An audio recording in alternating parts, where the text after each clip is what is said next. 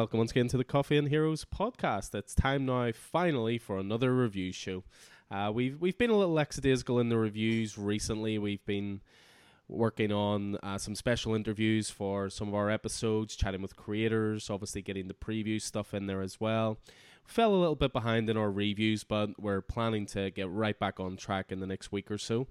What we're going to be doing, first of all, with this podcast is covering all of the titles that we enjoyed in August 2020. That was a lot of titles. That is the voice of Mr. Miller. Keith, how are you? I'm good, Alan. What about yourself? I am really looking forward to talking some comics because there are some great titles to talk about here. Mm-hmm. Even one of my picks is a DC title that even Mr. Indie himself bought and read. Roddy, how are I you? did indeed. I'm good. I'm really good. Yeah. Always good to hear. Always good to hear. Yeah, as I say, it was it was a pretty stellar month. So it was. There's there, there was one week in particular really stood out that we'll we'll certainly get on to later. But you know, I'm really looking forward to this review show because a there's so many great titles, but b I was I was doing a few notes for for this one and. I went back and reread all these issues, and I actually forgot how good some of them were. You know, sometimes we we make our picks based on like a memory of, oh, I really enjoyed that, and then you have to go back and wonder why. But I was rereading the issues, and there really is some brilliant stuff this month uh, from from all three. You know, from DC, from Marvel, and from, from the indie publishers as Mhm. well. So. Uh, but yeah, I mean, we'll we'll get onto that certainly. Again, we're going to follow the format. We're going to go through it weekly. Uh, we'll all pick out a title each week that we thought was the pick of the week, and then we'll also do one honorable mention. I'll just repeat that for you, Keith. One honorable mention. I got you. I got you. Excellent, excellent. Right, so you're my witness, listeners, that uh, Keith will break this little thing first up. Uh, I'm going to let Keith take the reins on the first thing uh, that uh, was a bit of a standout in August, a bit of a bit of a bloodbath in August. A wee bit. Um, I mean, not to not to kick off the podcast on negative news, uh, but I mean, I guess it's the uh, it's the, the, the immediate response to uh, to COVID and and uh, months, weeks of, of lockdown and the comic industry being on a standstill. But there's a whole bunch of titles uh, across the big two that have been that have been axed or or have come to an end uh, unceremoniously. And I feel like I've been personally hurt. I think DC are targeting me. Um, yeah, because it it didn't really feel Keith like it felt like comics just picked back up and they were like, right, we're off to the races again. And there was a couple of weeks where it all felt normal, and then then it was like a couple of you know weeks later after everything was back to normal. They were they just kind of got the you know sword of Damocles and just was like, yep, see You know, and it was, a lot of uh, things. you know, Jim Lee has said that they're they're cutting off something like the bottom twenty percent sellers or whatever, but it just happens that maybe the bottom twenty percent sellers are some of the best titles they have, which is you know weird. I mean, we're losing John Constantine Hellblazer, uh, which you know we've has consistently been our pick, you know, on our pick list, you know, for the past week of months. Um, And again, that's an interesting one because obviously we can only go by you know our immediate store and our immediate customers, but Hellblazer's a big seller for us. I don't know how it does worldwide. Obviously, we can only look at our little bubble, but Hellblazer outsells you know a lot of titles. See when it comes to all those Sandman universe titles, you know, Books of Magic, House of Whispers. I mean, we we sell more Hellblazer than we do those other four books combined. But again, we can obviously only talk for our story, you know. It's curious with that one in particular that the trade the trade never got to happen before all the others kind of I believe had a trade or were planning on it, but this one just they didn't they didn't even give a mention. They didn't even think, oh, okay, well if the trade does well, we might pick up some more readers. It was just like, no, it's gone. yeah, I mean, without it, really thinking about it. I mean that Si Spurrier is just perfectly matched as a as a writer in that. I mean the the the, the darkness about what he's been doing and stick your conspiracy hat on, stick your tinfoil hat on. You know, maybe it's because of all the insults to the royal family or all the all the back talking the Tories. They might be listening. They might be listening. be.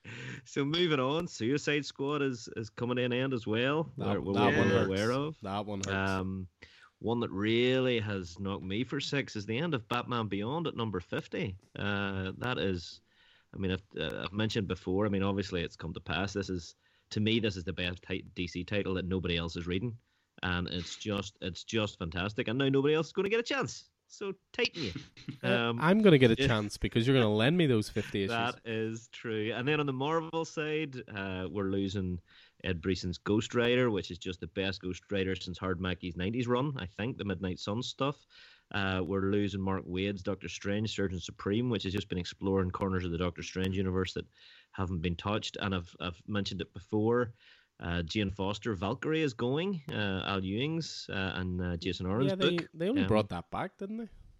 They only brought it back. It was it was supposed to go digital, and then you know it, it went physical. But uh, they finished it off there with the, the last episode. I mean, it, it contains the best breakout character of the year in Mister Horse. Um, so it's sad Well, to I I have a counter argument to best character breakout Well, of the year, but that will come later. That's quite all right. So yeah, as you say, Roddy, we bit of a bloodbath. Um, not nice to see, but uh, certainly it's it's sadly cutting my pull list down by a by a margin. And I mean, I'm sure I'll find something else to, to keep me out of mischief.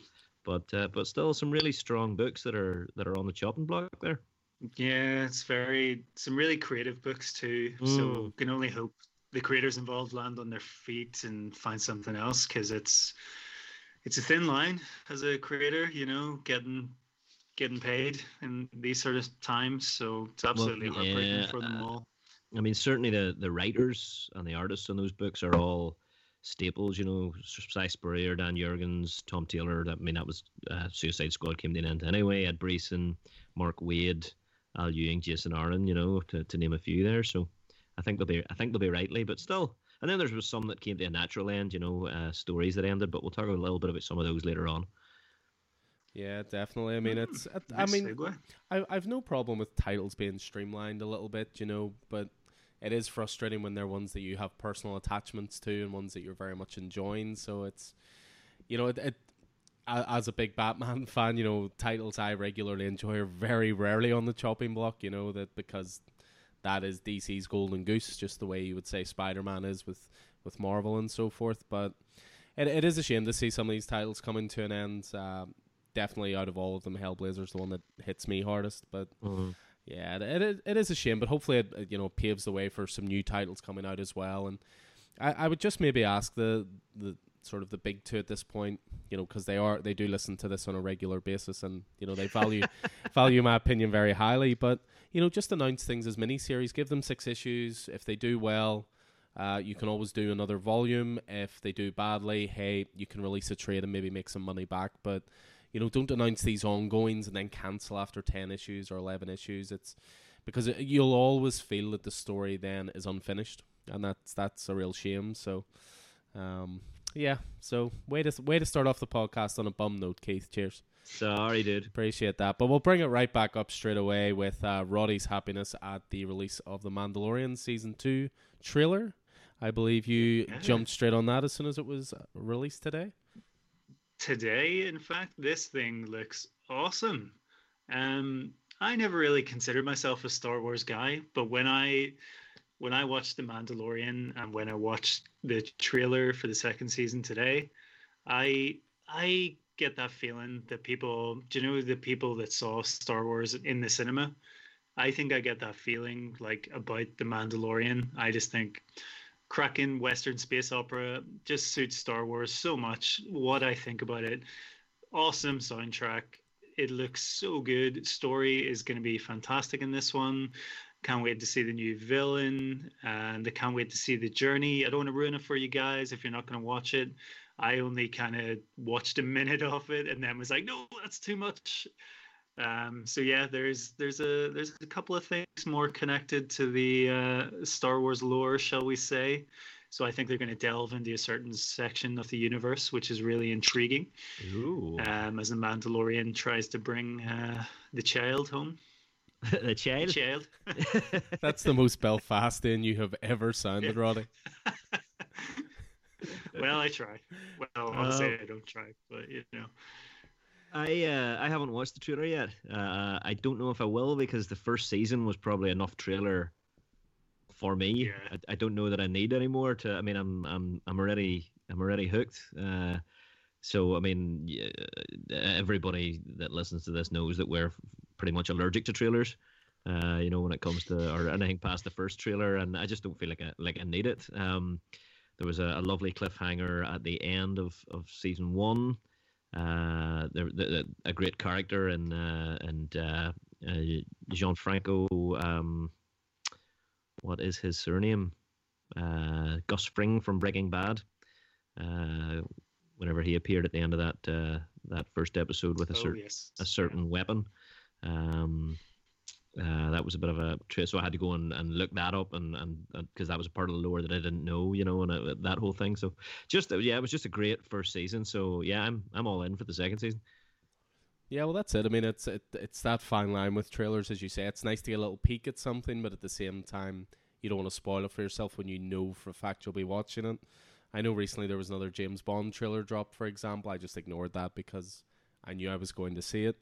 But another another trailer that did drop that certainly had a bit of an impact as well and was certainly worth watching was the trailer for Denis Villeneuve's Dune, which dropped and I think we were all anxious to get a sense of Dune. Dune's always been one of those ones that, like, I'm a fan of the David Lynch version, but that's more because I'm a fan of David Lynch than anything else.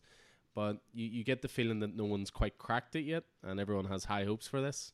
I know you're a particularly big fan of the property, Keith. So what were your what were your yeah, thoughts? I mean, I I have a bit of a love for uh, for the, the David Lynch version as well, but it's it's well known that, that David Lynch didn't read the book, you know, Frank Herbert's Dune before he made the movie. Um, it just came straight from the screenplay, um, and it was he he he lynched it like um, he he did what he was always going to do. Um, so you know, I, I love Dune. My background is is the study of ecology, and, and Dune is effectively essentially a book about the ecology of a planet and, and the effect that that has on society, and it's it, I mean, and a lot more than that. Um, and I the the trailer, there's a, there's a whole lot of cool set pieces, and there's a whole lot of cool wee things, the still suits and the the, the, the sort of type of martial arts they use, and the the sandworms and all of that good stuff. Um, so yeah, the trailer just looks fantastic. The soundtrack was great, and apparently it's introduced a lot of uh, younger people to Pink Floyd, uh, which is never a bad thing. Never a bad Uh, thing. there are a couple of things in it that sort of have uh, have me wondering a wee bit. Um, there's been some uh, some changes of, of characters from the book uh, in a way that may affect the story, so I don't know where they're going with that. I noticed they used the word in the book. Uh, they used the word uh, jihad an awful lot, which uh, has different connotations now than than I guess it it did back whenever the book was written, uh, and they've replaced it with the word crusade, and that sort of makes me wonder. You know, crusade is a word that's very much associated with white supremacists now and all of that stuff. So I just wonder, are they playing to against that? I don't know. There's a Dune is a is a is a story that that could very easily be set in the Middle East. You know, with the, with a lot of the cultures that are involved and, and so forth and so on, and it just it makes me it makes me sort of wonder. And then you know the Pink Floyd soundtracks make me think makes me think they're gonna they're gonna play up the uh, the psychedelic sort of uh, elements of the movie, maybe over the political. I, I don't know, uh, but Jesus, it, it was it's a real it looks like a real spectacle. Uh, I'm really looking forward to. It. If there's one man that can do it right, it's that man. He'll do well, and the cast is phenomenal. Yeah, looking forward to it myself. As I say, I mean, it, it it looked it was quite a slow burn trailer as well. I thought it started off with a lot of small moments and then built up to obviously the introduction with the sandworms and all that kind of stuff. So it's yeah, it's definitely one I'm looking forward to. I mean, it's one that obviously Keith and I have a you know little bet on. You know what will ultimately gross more, Dune or Tenet. Uh, but you know, Tenet started first as a and as, as an experiment, and I mean, I'm not making excuses, of course, you know, but no, Dune, Dune looks class, I have to say. But again, I'll probably leave it there. One trailer, that's enough. Totally agree. You know, be there sort of Yeah. opening weekend anyway. You know, um, other movie bits and pieces. I saw Wonder Woman unfortunately got moved again. It's it was scheduled for an October release, but I think studios are getting a really cold feet at the moment with uh, releasing major tentpole movies in the current climate. Obviously, cinema audiences are cut in half straight away, maybe more than half, by you know COVID restrictions being put in place, and it's it, it must be a delicate balance because you obviously want to bring people out and get them to enjoy these movies in the best possible format and try and restore some sense of normality, but being responsible at the same time. And unfortunately, money doesn't always go well with responsibility. Unfortunately, uh, you know that that's that's for another podcast. That's for another podcast. Uh, so yes, Wonder Woman, yeah, got moved. It was going to be start of October. It's now been moved to December, I believe, Christmas Day, and that just as a little segue as well. That makes me think Dune will probably get delayed as well because it's due in December, and I don't see Warner Brothers releasing two major tentpoles that close to each other. I think I think we're maybe entering an era that maybe we recognize more, gentlemen, where movies are going to be in the cinema for two months, three months, four months at a time, instead of in for three weeks, Yeah. out of the Mhm. cinema, out in Blu-ray two months later.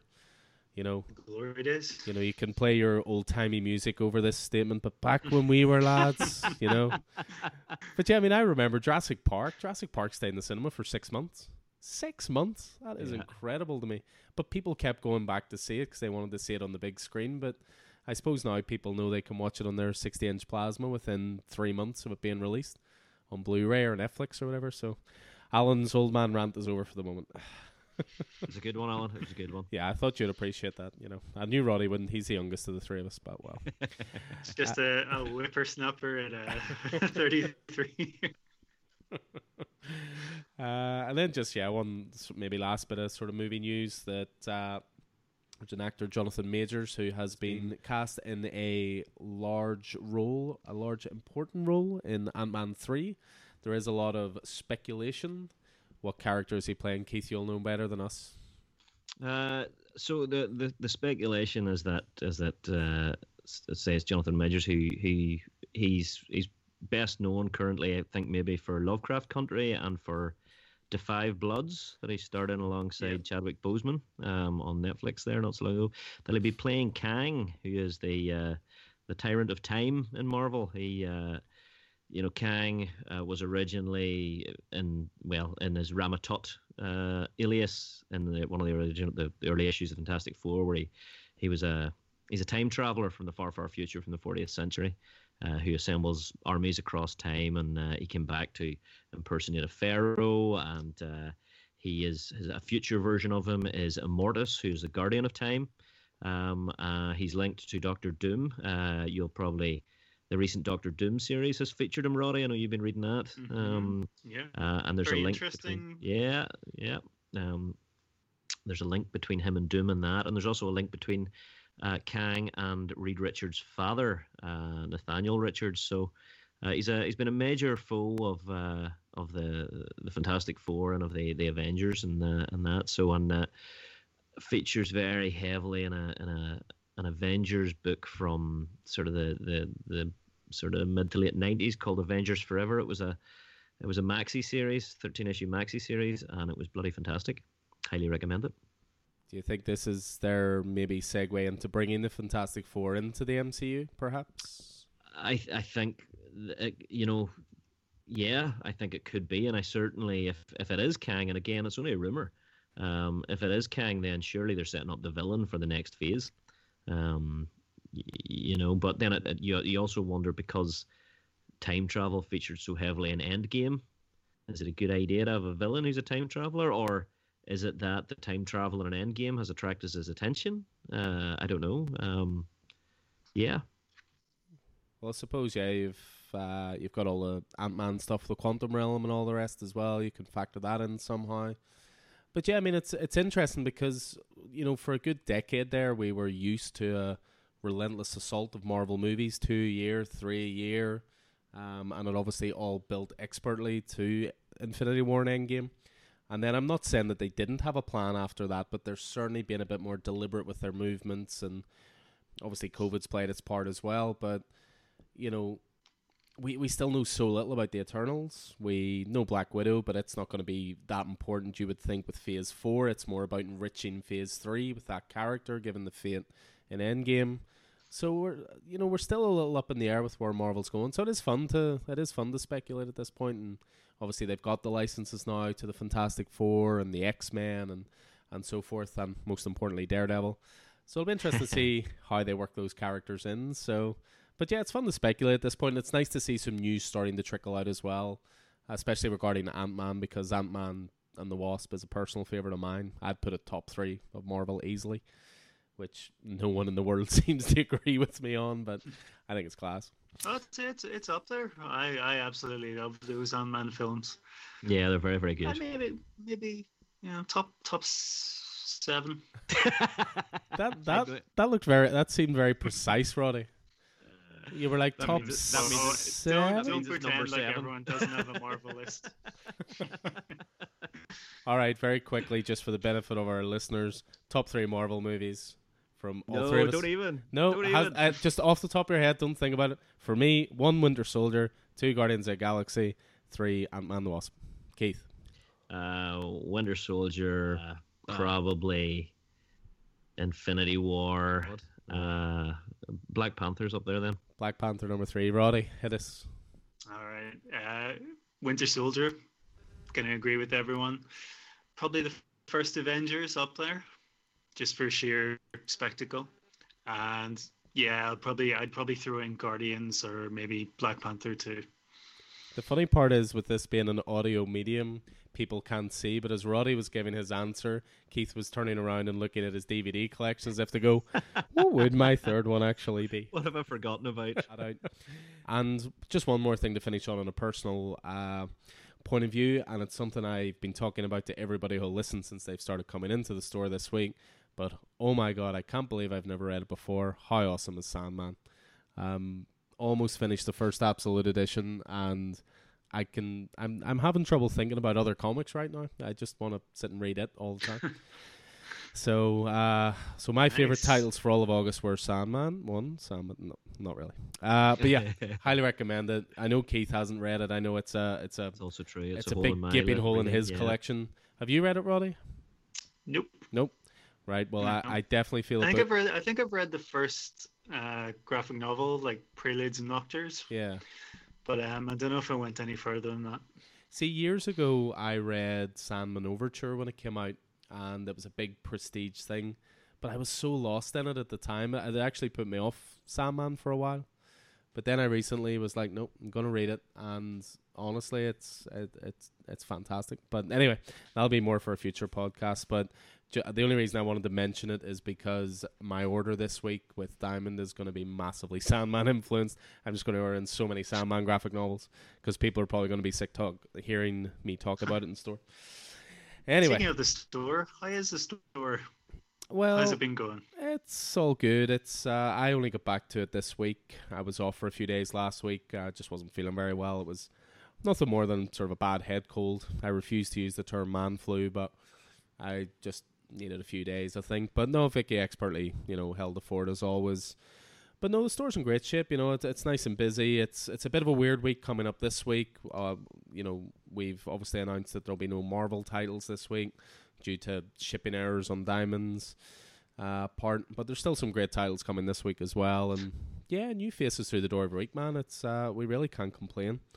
And more and more people seem to be, you know, listening to and enjoying the podcast as well, and watching the YouTube stuff. And you know, we always just want to be a resource for people as well as a store. You know, if you're looking at getting into stuff, you know, here's starting points, here's good things to enjoy you might not have heard of, etc. So. No, we're we're hundred percent. I have to say. Well, anyway, we are going to talk some comics because that's what you came here for, and we've rambled on for half an hour already. So it's time to actually get into some comics from the month of August. I am not going to lie; I am looking forward to this. I have been talking to the wall for the last month about these titles. Now I get to talk to you guys about it.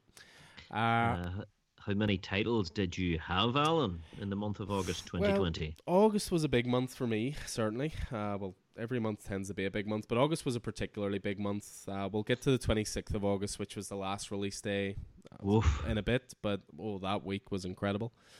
Uh, but yeah, for me this month, I had 112 titles. That was 48 DC, 26 Marvel, and 38 Indie. What were your numbers, Keith? Uh, I had. Uh, it was a, a big enough month as well. I had 93 titles throughout the month, uh, in the in the order of uh, 37 Marvel, 35 Indie, and 21 DC. And Roddy. Um, yeah, I had had roughly about forty, so that's that's a pretty big month for me. A couple of graphic novels in there just to really pile it on. Um, yeah, I think I had about it was four DC, um, about I think six Marvel, and then about like twenty odd indie stuff. But early earlier on in the month, um, I didn't really have that much, so I added. Uh, I kind of just, you know, do you know, kept filling up my my hands with comics. I added a few, like uh, Firepower One and Two was one that I picked up. Oh, yeah. There's a good few more in there, so I kept. I kind of just accru- accrued comics in the month of August, so it was a big, big, big month. Those are rookie numbers, Roddy. We'll we'll get you up to our numbers. Don't Oh worry. yeah, batting average is low. Maybe, maybe Roddy's just pinpointing the quality. That's that's kind of the problem I find sometimes because there are times when I have big weeks and I look at issues and I think, could I cut some of these? And then you, you look at your pile and you're sort of like, well, I really like that, and I really like that. Yeah. This wasn't great, but that last issue that was fun. Yeah, I'll stick with that. And oh, there's only two more issues left in this. I'll stick with. You know, it's there. There is such diversity and quality at the moment that sometimes it is Yeah. actually hard to step away from titles. I find. I've been doing a Um, wee just bit of in the budget budget constraints. I know it's really interesting because Keith is has cut a title that is one of Roddy's picks of the month. I know. Dun dun dun. Oh, listen on for that, dear listener. Anyway, right, we're Whoa, going. So what we're going to do is we're going to tackle each week of the month of August. Uh, from every every release date, what we've done is picked out our favorite title that week, and then one honorable mention just to chat about quickly as well. It's it's an interesting month as well because I think there's a lot of crossing over this month with certainly things that we've all enjoyed, which is pretty cool. So there'll be certainly plenty to chat about. So the first week that's up is the fifth of August. Seems like about six months ago, but it was actually six weeks ago. 5th of August is one I was really looking forward to chatting about because this was something that I really, really enjoyed. And it's not the first time that you're going to hear me talk about a Tom Taylor title. Uh, and it won't be the last either. So, 5th of August for me, my pick of the week was Deceased Dead Planet number 2. Uh, it's written by the aforementioned Tom Taylor and art by Trevor Harrison. You know, what an issue. I, I could talk all day about this issue, so settling. Uh, I do feel like a broken record sometimes, you know, routinely gushing over Tom Taylor's output. But for me, he continues to be the most consistent writer around. You know, he, he somehow manages to prevent uh, to present horrific scenarios, but always in a fun sort of tone of voice with genuine moments of hope. You know, not to compare this to another title that came out this month, and you know maybe Keith will battle me on this. I don't know, but Marvel Zombies Resurrection came back this month, and when I read Marvel Zombies Resurrection, I really dug it. I thought it was a cool first issue, but there was zero humor to it, and it was so depressing. And I know it's an end of the world zombie tale and all the rest, but Deceased is as well, and Deceased has moments of levity and lots of humor, and I think that's why I yeah, pref- there's. I think that's why I prefer it. If that makes sense. No, I was just gonna say there's something about Tom Taylor that he he just brings those like little pockets of light and humanity to like I think everything he does, even like the um is it was it Injustice he does yeah. And he did a long time ago. The, it's certainly the same in that, you know, that he, he just he has this uncanny ability to sort of to focus on the very human aspects of it and brings bring this like element of humor to you know this bleak end of the world kind of scenario. So I think that's uh, probably probably what he's made for.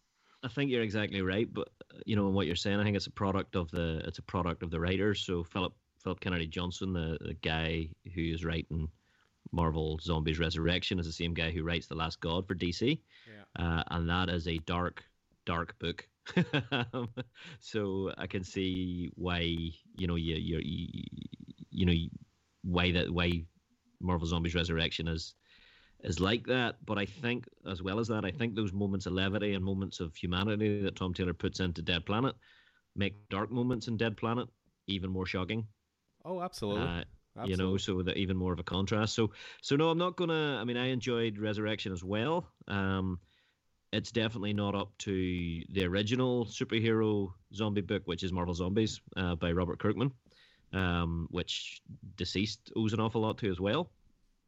Um, but uh, yeah, I, oh, I loved it. I loved this issue. Issue two was fantastic. So please continue, Mr. Taylor. Well, that's it. I mean, it's what's good about it is it is humor, but it's not like stupid belly laugh humor, as you say. It's moments of levity that show the humanity and in a weird way the joy that you're actually still alive as opposed to one of the mindless horde, I suppose. But but yeah, even on the flip side of that as well, even the hopeful moments can prove fleeting. You know, traditionally in any end of the world scenario, you know, the emergence of a cure is like a big moment. It's like uh we we've solved it, guys. We've cured it. We're gonna you know set the world back to the way it was. But in this issue, for example, he actually twists this, and instead the heroes actually realize how many of their friends and comrades they have killed. That if they had just kept alive and maybe you know imprisoned or been able to hold in some way, they could have brought them back.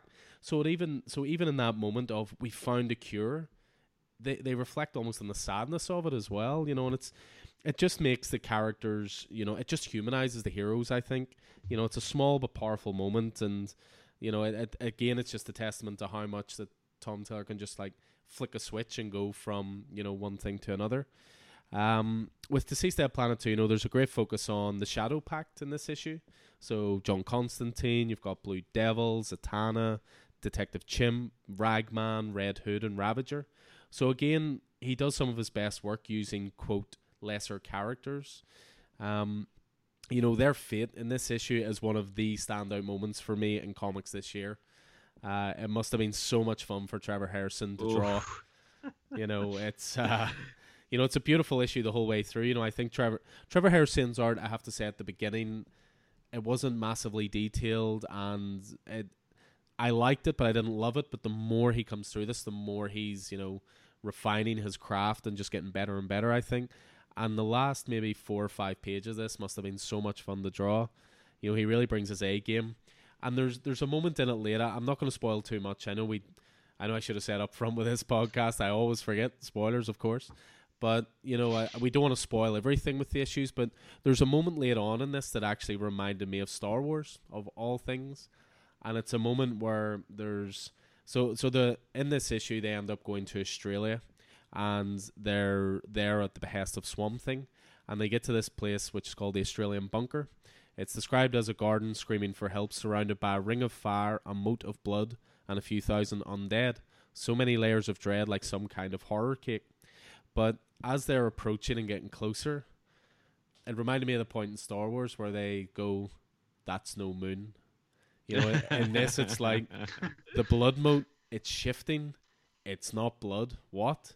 It's not blood. It's. And then you turn the page, and all I'll say is it's Plastic Man. And the way this character is used in this issue is absolutely incredible. It is horrific, but funny but scary and yeah, it may be my favorite ever use of Plastic Man ever in a comic book. Uh, I have to say, there's a there's a there's a huge element of of body horror. Yeah, uh, I think there that really gave me the gave me the shivers. Like it was it was fucking oh horrendous, just horrendous. You know, when the the first sight of a like an undead plastic man and what that might what that might be, what that might look like. Yeah, how it might be uh, utilized. You know, it's it might. Yeah, oh, absolutely. There were, there were, uh, you know, obviously that was that was a big a big moment, a big ending moment, and uh, and that. But I thought the start was equally, uh, sort of Tom Taylor. You know that just you were saying, Roddy, that that lady of that humanity. You have, uh, you have Roy Harper, Arsenal.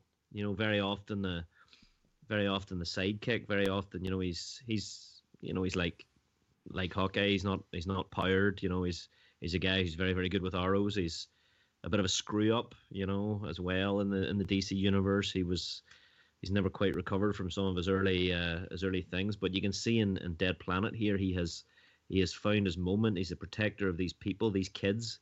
You know, he's found his pride there. He's found his his uh, his raison d'être, uh, and it doesn't last very long for poor Roy. And that was just a that was just a moment of uh, just, and that's even before the the story really begins proper. So it was just, but then that uh, that levity is is in there. I just love I love John Constantine. You know, Swamp Thing just appears behind him at random. You know, growing out of the ground and says John Constantine, and Constantine just goes bloody hell. he goes, I need to talk to you about a garden. He goes, look, I'm sure you have something fascinating to say about gardens, mate, about plants. Uh, but I'm kind of in the middle of fighting the undead here. Maybe we can wait in the botany. and then Swamp Thing basically uses his powers to take care of the Uh-huh. undead, and then it's like, can we now talk? Uh, yeah. yeah. I mean, just for me, overall, just an absolutely stellar issue again. And for me, anyway, DCeased continues to be one of DC's very best series. It's it's one of our biggest pulls in store. It it's the source of a little bit of frustration at the moment because issue three still hasn't made it this side of the world. Uh, again, it's it's to do with shipping problems with Diamond and so forth. Not going to go on another Diamond rant, uh, but it's just frustrating waiting for because this was such a great issue. So, uh, for me anyway, fifth of August, I thought this was the standout issue, and that was DCeased Dead Planet number two. Roddy, you need to get reading DCeased. yeah, do. All right. Uh, that night Sounds great. What was your uh, what was your your honourable there? Alan, So- for the fifth of August. Honorable mention. I'll just take a deep breath before saying its title. Dark Nights Death Metal Legends of the Dark Knight number one. Right there we go. So silly, lo- silly long title aside, uh, this was the first of the death metal tie-ins. Uh, this was an anthology format, so Roddy, you would have loved it. Uh, six individual stories of, I, I would say, of varying quality, but I think when they were good, they were very good. Uh, there were two standout stories for me. One was by the team of Peter J. Tomasi and Riley Rossmo, and it was an origin story for the Robin King. Uh, the storyline was called uh, King of Pain. This was flat out horror, hint of dark humor, terrifying creation in the Robin King, lots of horror moments. This was the main reason I recommended people picking up. You know, it's you know we talk about it being the dark side of the comic industry sometimes, but this was very much a speculation issue as well. In the way that Teen Titans 12 was the first appearance of the Batman Who Laughs in Metal 1. This was the first appearance of this character. But as- aside from that, I thought it was a really, really good story. The other standout for me was Frank Tieri and Francesco Francavilla collaborated on a story called This Man, This City. And it involved satanic rituals, which aided Batman in literally becoming Gotham City. It was an original and brilliantly executed idea. I thought the artwork was incredible. I mean, Francavilla continues to be one of my favorite artists. Absolutely adore the guy's art. Uh, the other stories were generally cool. I mean, there was there was good stuff with Snyder and Tony Daniel at the start, going through the Batman Who Laughs journey in Metal, and there was also a really cool story at the end with Garth Ennis and Baby Batman. Is all I'll say. But yeah, it was it was a really really strong issue. It's you know the the metal tie-ins are a, a bit of a a bit of a sore point for some people some people included in this podcast as well because some of them they do come across as essential you know it's there's definitely one a couple of a couple issues on that came out recently called trinity crisis and it was so essential it was unreal. And even snyder came out on twitter and said this will be recapped in issue four but i do think you need this. And if it's that essential it should it should be in the main title. You know you shouldn't you know i know keith only picked this one up because i sort of recommended him to but certainly there's other comic stores out there who I'm sure don't read everything the way we do and maybe don't recommend things and then people do miss out and then it also became the subject obviously of a of a ridiculous amount of speculation where comic stores were selling it above cover price and you know I got my high horse about that as well and, and so forth Mm. but yeah I mean what did you think of it Keith I mean uh, I I know you picked it up on my recommendation which is never a bad thing, Alan. I have to say. Um, Try my best. Wouldn't wouldn't be the first time, and it won't be the last. Um, for me, the, the the important story in it was the Darkest Knight uh, in I Am Here by Snyder, James Tynion, and Joshua Williamson, uh, with Tony S. Daniel on, on art. Because to me, that was that was the story that was fairly critical to what's going on in death metal. Um, I, I mean, I'm not terribly interested in the Robin King who is or what his origin is. Uh, the B Rex thing was a wee bit of a funny, you know. The B Rex is a strange one because originally that B Rex story was going to be written by Warren Ellis. And then Mm, obviously what ah. happened with Warren Ellis happened. I remember someone putting out a tweet saying two page uh, Batman Rex story by Warren Ellis, give him the Eisner now. And then it suddenly became a two page uh, Batman Rex story by Marguerite Bennett. And I wonder how much of it was changed. You know, I Mm, wonder if yeah. they maybe just said, just polish the script a little bit and we'll put your name on it. I don't know. You're right. This man, this city was a real interesting story. It the Castle Bat yeah. one, you know, uh, the fact that you know Batman became the city, sort of thing. Had a real Hammer Uh, horror vibe to it as well, which I really liked. You know. Uh, yeah, so the other two take or leave sort of thing. But yeah, I think that that, that I am here, that the story about the Darkest Knight, and, and that was that's you, you find out really where the the the the Bruce Wayne Doctor Manhattan thing came from, you know. So uh, so yeah, I mean, I'm glad I picked it up. I'm glad I picked it up. Um, th- there are a couple of, as you rightly say, I mean, uh, it just goes against my idea of what a what a limited series should be. You know, I don't know. I feel like there was certainly that first story was fairly critical to the to the ongoing, you know, core miniseries, and therefore should probably have been featured there. Um, but uh, I'm glad I picked it up. Whew, that's good. I can relax then. cool. Um, yeah, I mean, I as I say, I was I, I like anthology stories the best of times, and you know, I I sort of treat these ones as Elseworld stories, and you know, different takes on established legends, so to speak. So yeah, I I dug it. It wasn't, as I said, quite my pick of the week, but definitely worth an honorable mention. So. Uh, for the 5th of August, then, those were my two picks DCeased Dead Planet 2 for pick of the week, and then Dark Nights Death Metal Legends of the Dark Knights number one from honorable mention. Roddy, what have you got for us for the 5th of August? Nice. Um, yes. So I my pick was maybe maybe more necessity than uh, quality. Although that's that sounds a bit negative towards the book. But my pick is Horizon Zero Dawn, issue number one, which was been one of my favorite video games of the past couple of years. Certainly one of the most gorgeous, action-packed, and story-driven games that I've ever played. Um, but yeah, I was really looking forward to this when it was first announced, and this is from Titan Comics, uh, written by the game writer Anne Toole, illustrated by Ann Maulina, colors by Brian Valenza, and letters by Jim Campbell.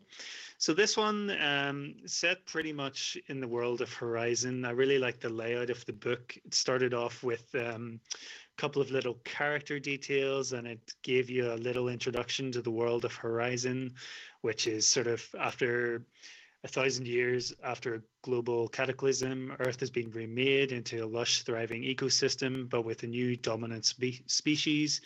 The machines, which are sort of machines that are made to look like, you know, T Rexes, massive giraffe looking things, saber tooths, all inspired by the old world.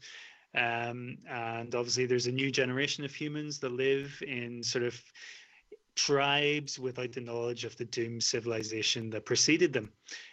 But yeah, this one I was really looking forward to it, and I thought the artwork is absolutely stunning in the book. Um, and Maulina has done fantastic work, really immersive. But I was really sort of let down a little bit with the story. I thought there wasn't really much going on, to, especially the way the game just immerses you in the first couple of, basically the first couple of minutes, and introduces you to Aloy. And Aloy's sort of like a background player in this. It's a bit weird. There's um sort of like a fan favorite character, Talanah Khane Padish is the main character in this, and there's there's some nice action in it, but I thought the characterization is a bit bland, for lack of a better term. But um, gonna stick with it. Issue two was interesting too, so certainly one to stick with. Um, I thought it didn't really feel essential to me. There is Titan did a really good Bloodborne series um, by Aleš Kot, and I can't remember who the artist was off the top of my head. Um, but yeah, it felt essential to the game world. But um, this this Horizon book, it didn't feel essential. It felt maybe tacked on, and that was a little bit disappointing to me. But um, yeah, I'm gonna stick with it and see where it goes because it felt, you know, breezy, and that's maybe not something I would say for the actual game itself. So, yeah, I'm hoping it picks up. There's certainly there's certainly quality there, but I felt like there was maybe going to be a lot more lore and sort of deeper cuts in this first issue, but it it just kind of amounted to like an, a very pretty couple of action sequences. So Did you read this one, Keith? Yeah, I did, Roddy, and this is the this is the book that Alan was referring to. That is your pick that I have uh, Oh, that I have right. cut uh, this this week uh, after issue two. So um, I was really interested in it as well, uh, to the point that uh, I asked Alan, and he kindly hunted down the free comic book day um, Horizon Zero Dawn. I have played the game. I haven't finished it yet, Roddy. I haven't played enough of it, uh, but I really, really enjoyed it. I really loved the setting. Uh, I really loved, as I say, that immersiveness of it and uh, that mix of, of uh, you know, post-apocalyptic yet somehow historical cultures. Uh, you know, and the, the those mechanical dinosaurs, you know, and all of that that good stuff.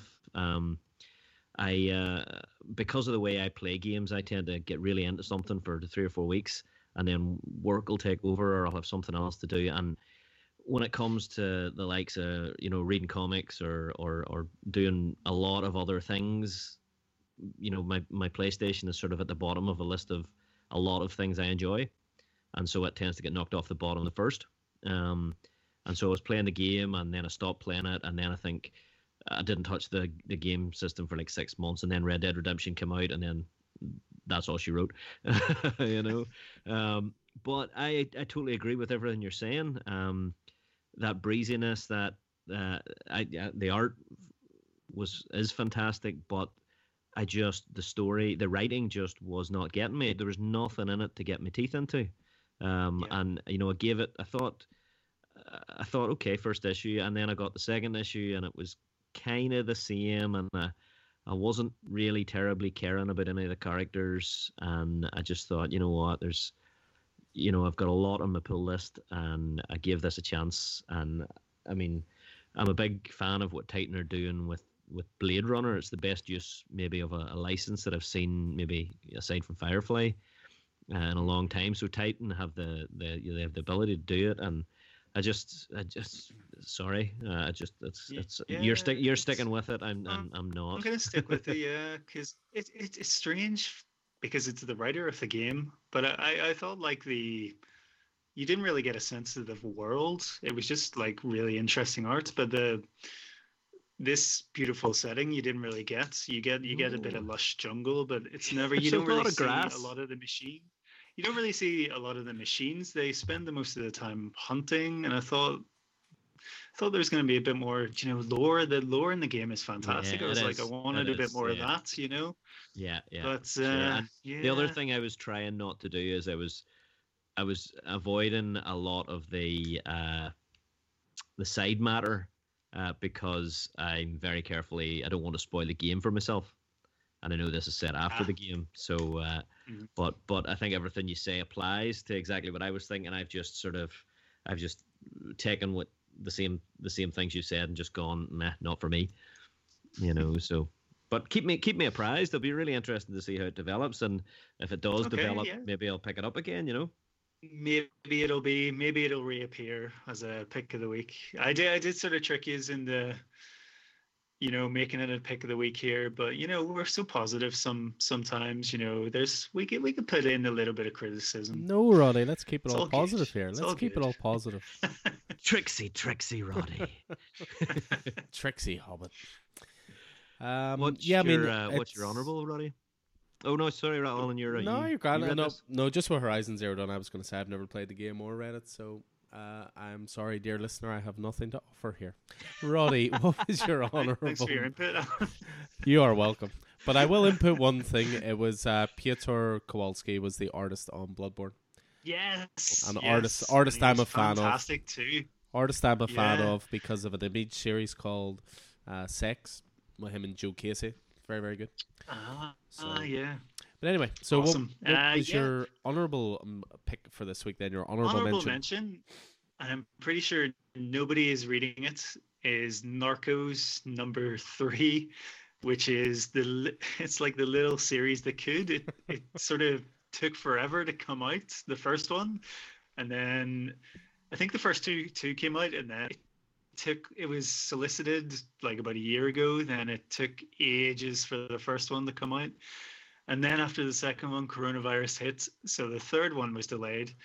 Um, but yeah, the third third one's fantastic. It's um, it's like a little undiscovered gem. This uh, Narcos series, I'd really recommend it to anyone. What's the gist of it, Roddy? Yeah, it's it basically it's sort of like a in the same way as Horizon Zero Dawn should be like this really good side quest to the game. The comic should be Narcos is like a really good sort of little tie-in. And I know you're watching the series, so I don't really. Well, want I'm to through it. I'm, Have I'm, you I'm finished through it. Yeah, I'm, I'm through it. And Narcos Mexico. That's why I'm asking. Then, In fact, I will I've lend this to you. I've managed to get through uh, Narcos and Narcos Mexico in between number two and number three being released. Nice. but yeah, it's um. So there's sort of like there's little ties to the TV show, um, but it's like a couple of new characters basically. But it, it's really good, told really well by um Ryan Ferrier. Um, but it reminds me of something like uh, there's a TV show called Quarry, um, which is a sort of brilliant Vietnam story. And then there is Titan, also did a comic called Quarry's War, which was, uh, I think it was like a three or four issue miniseries, and it was utterly brilliant. And it just it came from nowhere, and it's like these kind of shows and comics that I feel like nobody's really reading, and I feel really bad because I thought I kind of think IDW were like this. This is going to be a big, big license for us or something, and it just never really went that way. But the and certainly, definitely once once the trade's out, it's definitely worth a read. It's a great wee uh, sort of cartel crime story. If you like something like you know Sicario or Narcos itself, you know, Oh, yeah. not a lot of people are watching Narcos too. So hopefully, if we get more Narcos as well. But That would be certainly nice. worth picking up, Keith. Cool. Um, I don't know how I don't know how easy the first two issues are to get now if they were released. Yeah, the first Uh, one Alan's was the man to the, talk to. the first one. It feels like it was released about two years ago, but uh, Yeah. I can certainly look into it for you. Uh, wouldn't be a problem. I almost get the feeling that you should have had those switched around, Roddy. I almost feel like your pick of the week should have been Narcos, and your honorable mention should have been Horizon Zero Dawn. Well, I I just knew because nobody's reading Narcos. I was like, I'm not going to talk about it for like ten minutes, and I was like, Keith has at least read Horizon, so That's it's a like fair we could point. go for that. Such a giving guy, always. Yep. No worries. Cool. So that's fifth of August for Roddy then. So a pick of the week was Horizon Zero Dawn and honorable mention for Narcos number three. How about you, Keith? What are we? Uh, what were you enjoying the most on the fifth of August? Uh, what I was most enjoying was Firepower by Robert Kirkman and Chris Samnee. Uh, Oh, yes. We're all reading this, aren't we? Oh yes. Yes. Oh man, what a what a story! So, uh, issues issues one and two were released in in August, um, and uh, so the way the way Kirkman has released this is he released the the Firepower original graphic novel, The Prelude, uh, and and you know now he's released issues one and two. So, um, in the in the Prelude, uh, Owen Johnson, who is our hero, um, journeyed to China to learn about his his birth parents and that led him to a mysterious Shaolin temple. Um, he was mentored in a kind of kung fu by by an eccentric uh, master called uh, Wei Lun. And the students were studying to rediscover the legendary firepower, um, which is the lost art of uh, of throwing Hadoukens from uh, from Street Fighter, um, effectively throwing fireballs. Um, Owen learned uh, about his parents' allegiance to the treacherous Scorched Earth clan, uh, who seek to release the dragon confined at the Shaolin Temple uh, upon the world. And towards the end of the OGN, the Scorched Earth clan returned to attack the temple, and Owen unleashed the first fireball seen in a thousand years. So that was the, the sort of the OGN. The story in issue one begins 15 years later. Owen has returned to the US to raise a family, live a normal life, but we soon realize that his past has has followed him home. So we're we're introduced to to reintroduced to Owen 15 years later. He's now a family man. Um, he's married to Kelly. They have a, a daughter, a teenage daughter, Haley, and uh, and uh, a, a young son, Doug, and uh, a dog called Peanut Butter. Um, lives in I, St. I Louis. do wonder if that's a reference to BoJack Horseman. There's a char- there's a dog character in BoJack Horseman called Mr. Peanut Butter. So right. That might just be. Well, Robert Kirkman wouldn't surprise me. Wouldn't surprise me. So, uh, so obviously uh, Owen has has left the, the Temple of Wei Lun and behind, and uh, you know we're, we're, introduced to his whole family, his mum and dad. We're introduced to his career. You know, he's a he, he works in um, in uh, old furniture. You know, restoring old furniture, that sort of thing. Uh, and we don't really, you don't really see much of a sniff of of his old skills and his old martial arts until uh, his wife realizes that they're they're they've got no hot dog buns, and he, he his daughter offers to race him down to the the grocery uh, store, and uh, she's quite keen to, to beat him eventually, you know. But uh, Owen, you know, he's hopping over, she's running straight, and he's hopping over fences and hopping up trees and and and sort of beats him. But but anyway, uh, at, at the store, Owen is is accosted by uh, a face from the original graphic novel. Um, his old uh, his old foe, his old bully, uh, who goes by the name of uh, Ma Guang. And Ma Guang has uh, has come to St. Louis to to ask Owen to uh, to meet him uh, to to to meet him at midnight. He's got something he needs to tell him. Hasn't seen this guy in 15 years, so it's a bit of a thing. And Owen's shaking. Um, you know, goes through the emotions. We're introduced to the characters, and we see that the that the, the garden party they're having has been watched by a by a ninja in the tree. Uh, so Owen goes out later on to meet uh, Ma Guang, and we're we're introduced to a lot of the the backstory. You know, the the, the fill in from the 15 year gap. Um, Wei Lun, who the, the the sensei, is is gone from the temple. Uh, and uh, nobody knows where he's. You know, Ma Guang doesn't know where he's abandoned them. Um, the they need Owen to return to the temple because if the Scorched Earth clan attack again, they, they can't defend themselves. Uh, and we see that there's something going on with uh, the man who was uh, Wei Lun's second in command, a guy named Chao Feng, um, who who was the, the the head of the, I guess the the army or the you know the fighters. Um, you know, it, it, it seems that Owen suspects that Chao Feng killed Ling Zan, who was Owen's lover at the temple uh, and fellow student, uh, and so so he's not, you know, and, and and we find out that everybody at the temple thinks that it was Owen that killed her because you know she was her body was burnt whenever they found her.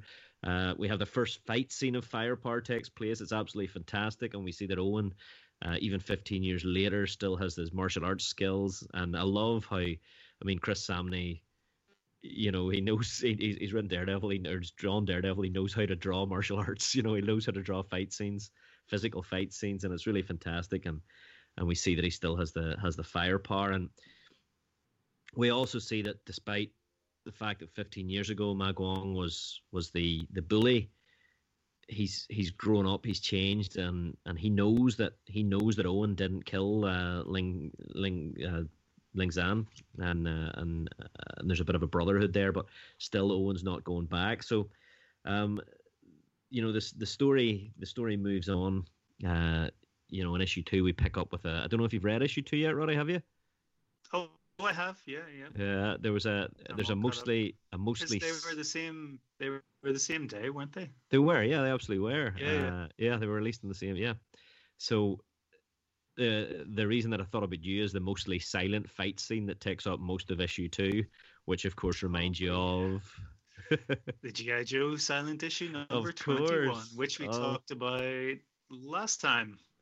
Even even the design of the ninjas is awesome. I yeah. I absolutely adored the book when I because I I didn't have it on the pull list. I wasn't too sure. Um, but yeah, absolutely fantastic completely it did all the stuff we kind of wanted the horizon zero dawn number one book to do it had it had stakes which was the most important thing and in the prelude you you were used to the characters but even in the first issue it sort of it got you reaccustomed to them it gave you the stakes it gave you the drama it gave you backstory it gave you motivations it gave you all these things and then chris samnee like he adds something to the story when he draws, and it's the same with who is it? Matt Wilson. He does the colors as well. Yeah, He's yeah. Mm-hmm. Done a lot of colors everywhere. All most, you know, probably a lot of the books we certainly talk about here. Um, it's utterly gorgeous and is obviously inspired by, you know, I'm sure Robert Kirkman's grown up on a whole lot of martial arts films and oh, TV a, shows, yeah, and it certainly a, shows. Yeah for sure. There's definitely a sniff of uh, of Kung Fu: The Legend Continues, and uh, the Chambers of Shaolin, and, and a lot of a lot of stuff. So I totally get it. But what he's done is, you know, the the the the, the surrounding characters, the supporting characters are really fully formed. I mean, um, Kelly, uh, the wife, you know, Owen's wife, she's a cop and a very very capable individual you know that uh, that silent fight scene is so good.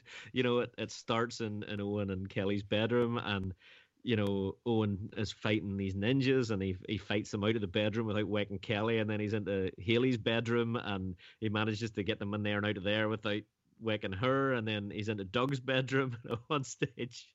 You know, he knocks the bed, and, and the dinosaur that the kid is cuddling falls out of bed, and before after after Owen knocks the ninjas out of the room, you know, silently he just he, he back kicks the dinosaur back into his son's arms again. it's just so good, and just the the set pieces are are great, you know. And then of course the the the silent. It's almost like he's a, just a dad, and he doesn't want to wake his family. you know, he doesn't want them involved in this side of his life, uh, despite the fact it becomes quite clear that that that Kelly knows everything. You know, uh, but but that fight is finished whenever Peanut Butter, who's been a very, very good dog, wakes up and sees intruders in the home and barks and then wakes everybody. And next thing, Kelly appears with a shotgun. And, and we find out that the whole thing has been staged by Ma Guang to to uh, to try and, and and get Owen back. But, you know, Owen just will not. His mistrust of Chow Feng, his bitterness about the whole thing. Uh, you know, the, the belief that, that Chow Feng has killed Ling Zan. He still agrees. He won't agree to return. He's vested in his own life whether or not him not returning to the temple may may may cause the end of the world. There's like a you know the release of this dragon or whatever whatever evil is going to happen. You know, there's this disconnect between Owen's life now and Owen's life 15 years ago. Almost like it's a fantasy. It's a story he's read or he's mm. written. Um, you know, but anyway, regardless, there's a wee bit of a there's a wee bit of a give because uh, alongside his his wife, he agrees to start retraining his children who you know, in martial arts just in case they need to defend themselves. So this, I think, this is going to be a bit of a family drama. You know what I mean? The whole family are going to be martial arts experts, um, you know. But there's a lovely, uh, there's a lovely um, cliffhanger at the end of issue two, which we'll we'll not go into. But I just love this book. I love what Kirkman's doing. I love the the there's a, a couple of pages at the back of each issue where he and Samnee interview each other about the creative process and you know what they've done, and you just kind of go, it goes to show that you know, even when someone like Kirkman puts something down on the page, he's not necessarily, you know, he maybe goes after it's published, maybe a week later, he's like, oh, I wish I'd done it differently, or he's gone, you know, they're talking about, you know, Samnee's talking about the fact that that Kirkman keeps making him draw cons, you know, Converse shoes, baseball boots, and he's like, I hate drawing those boots, but you put them on everybody, you know. and Kirkman's like, Yes, I do, you know. So it's what are your thoughts on this, Alan? Well, I mean, with Firepower, they they got us early on because we were fortunate enough to receive that advance copy of the Prelude graphic novel, and then I I read it. I knew this would be totally up both your streets, so we sort of passed it around the group, if you will. And yeah, I mean, it's obviously with The Walking Dead coming to an end, it's great to see Kirkman jump on to another ongoing. And the main thing I say about Firepower to everyone is that it's it's not really like anything else on the shelves. You know, it, it it's very distinct, and as as anyone who listens to us before knows, I, am a big fan of Samnee's Daredevil run. I have always loved that art style. I think it suits this down to the ground. Brilliantly paced, little undercurrent of humor. I I, I love the whole barbecue scene at the start of uh, issue it's, one as well. Uh, uh, just when you're talking about the pacing, and I think it, it really so I mean, this started with what the 156 page graphic novel, yep. you know, the original graphic novel, and Kirkman is saying that he is having trouble or is is enjoying given this room to breathe, you know, and not in the same. We were talking about the breeziness of of of Horizon Zero Dawn. It's not that. Yeah. It's that it's that room to breathe. It's those scenes with him and his family and the garden party they have in a double page spread and just the wee you know, in the background, Samnee's obviously got uh, got um, Pam, who is Owen's mum, having a wee slice smoke whenever she's not supposed to have, you know, and and just that, that giving it that room to breathe and that that room gives you time to get associated and attached even to the background characters, you know, the supporting characters. It's, it's I, I feel like I, I now two issues in, I have a stake in Owen's life. You know, I mean, I really love him because he's a he's a he's a martial artist, you know, so that's right up my street. You know, he's uh, but he's yeah, it's it's so good. and that I just hope they keep that pacing, that that easy, let it breathe sort of pacing.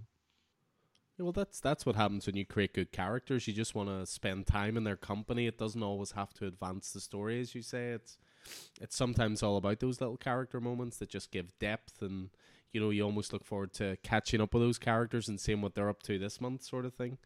But yeah, I mean it's it's been a bit of a slow burner in store. It's one we certainly talked about quite a bit, and it's one that I recommend to a lot of people. And more and more people are jumping on, and we're consistently getting the graphics back in stock. And you know, it, it is an unusual way to get someone into a comic in a way. You know, it's you know you need to buy this graphic first, and then we've held back some of the free comic book day issues just in case, and you know, so it it is an Mm, interesting yeah. way. But one thing I do really like about it as well is that, and Kirkman did this with Oblivion song as well, is that it had a massive print run.